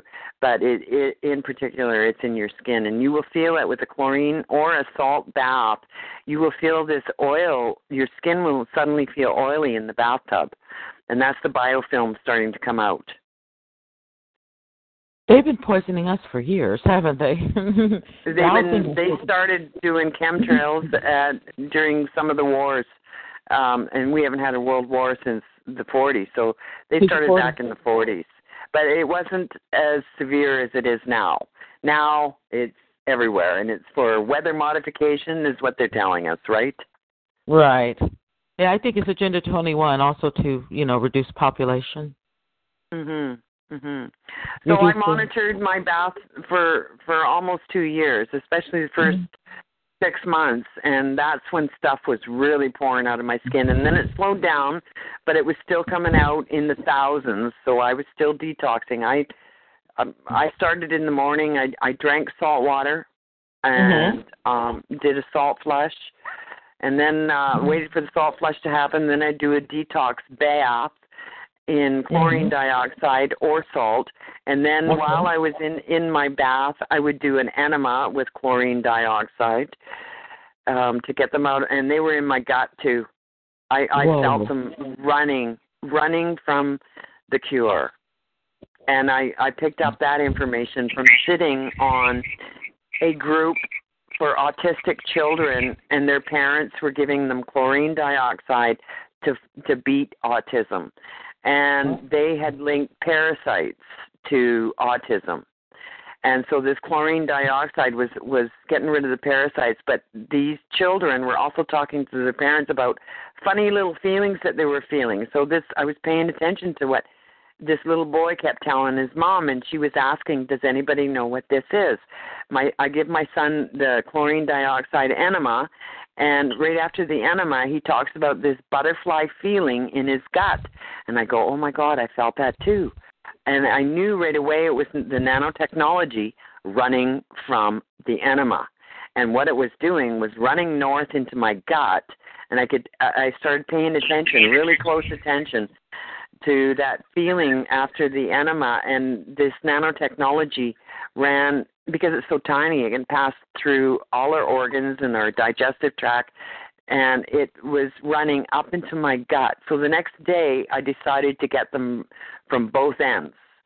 So um, as soon as I administered the um, chlorine dioxide enema, I took by mouth a little bit of juice with diatomaceous earth, which cleans up heavy metals and also it destroys parasites. Well, as soon as this nanotechnology passed from my colon up into my stomach, it hit the diatomaceous earth, and for the first time ever, I puked.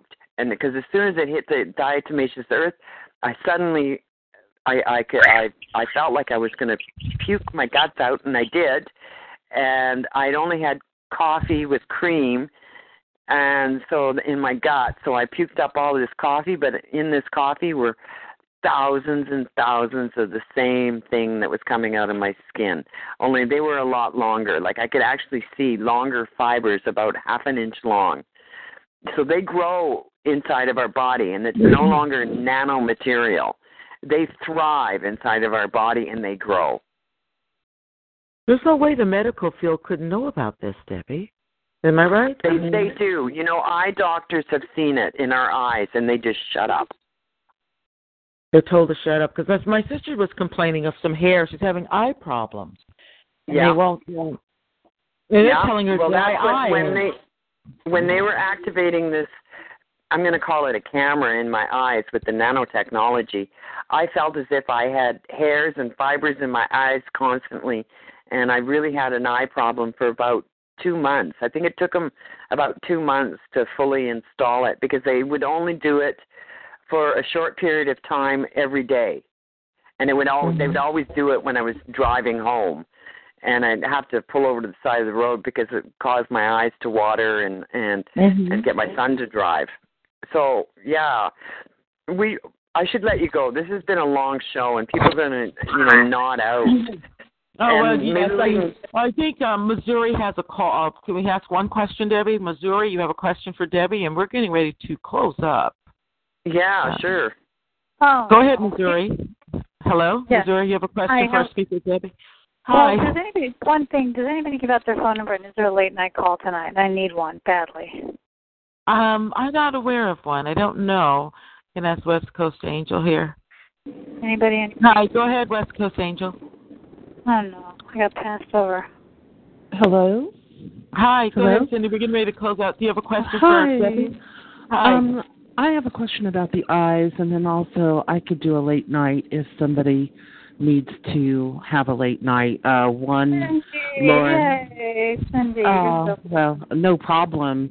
Um, but the question for the guest, um, I was listening in and out. I'm so sorry. Wonderful knowledge. Um, I, I love it because I'm in California, and uh, my god nephew had a, a farm here for uh, medical marijuana, and um, I really appreciate that info, Lauren. And your guest name is, um, what is the lady's Debbie, name? Debbie.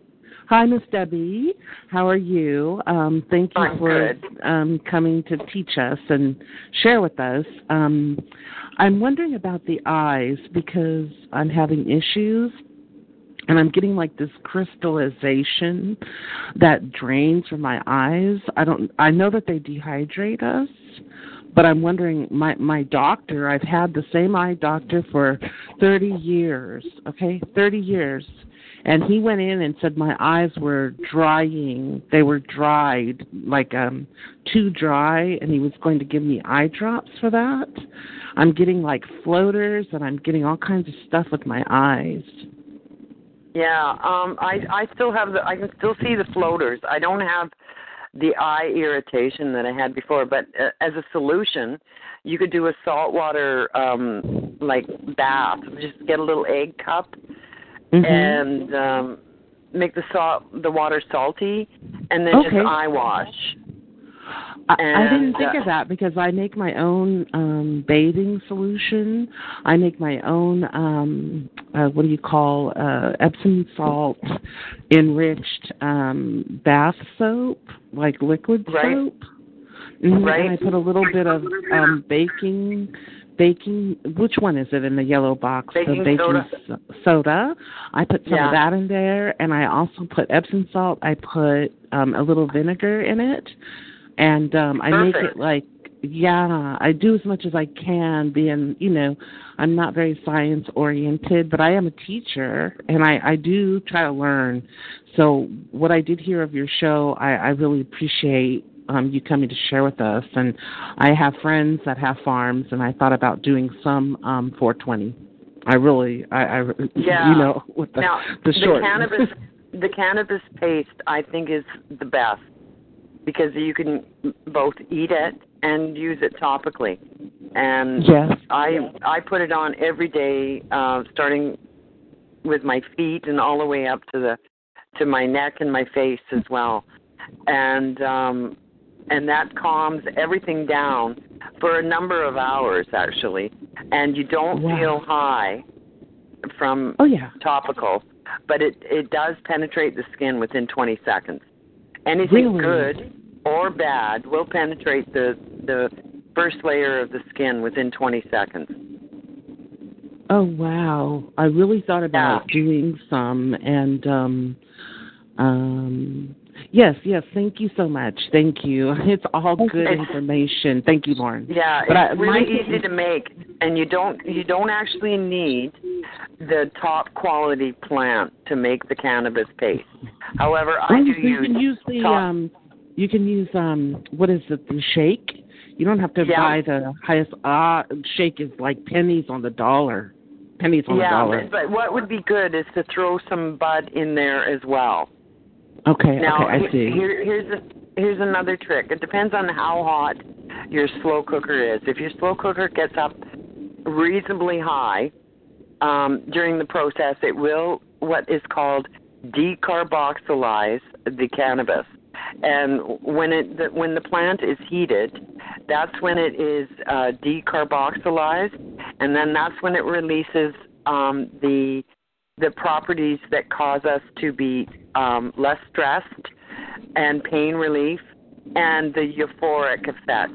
So it's the decarboxylation or the smoking of it. You know, you heat it up, you smoke it, and that Mhm. automatically decarboxylizes it. But you can eat this plant raw. However, raw, I found, I actually did try it raw, and I found it made me too nauseous uh, because at the time that I was taking it, I had far too much um, contamination of this this pathogen in my body to tolerate eating the raw cannabis because the raw cannabis, I think, kills the pathogen faster, and you don't Okay. get high from raw cannabis. Okay, that's probably why they're doing the uh, the wax and other derivatives because it heats it and it's Yeah. um right. Okay, and we okay. and we do we do need that pain relief. That so I always you know encourage people to make sure it is heated up somewhat so that it releases those properties because we we need that pain relief and we need the sleep. So the decarboxylation helps with sleep as well because it it does it makes us sleepy, especially if you take enough. If I may say, Lauren, before you guys turn me off here, um, my show number is one four four one seven five. One four four one seven five. Um, I can't say there'll be a lot of people there, but I, I'll open it up um, when you're done, Lauren. Okay. Okay, All right. thank, you, Cindy, everyone. Thank you. So we have a call Thank one you. four four one seven five. Okay.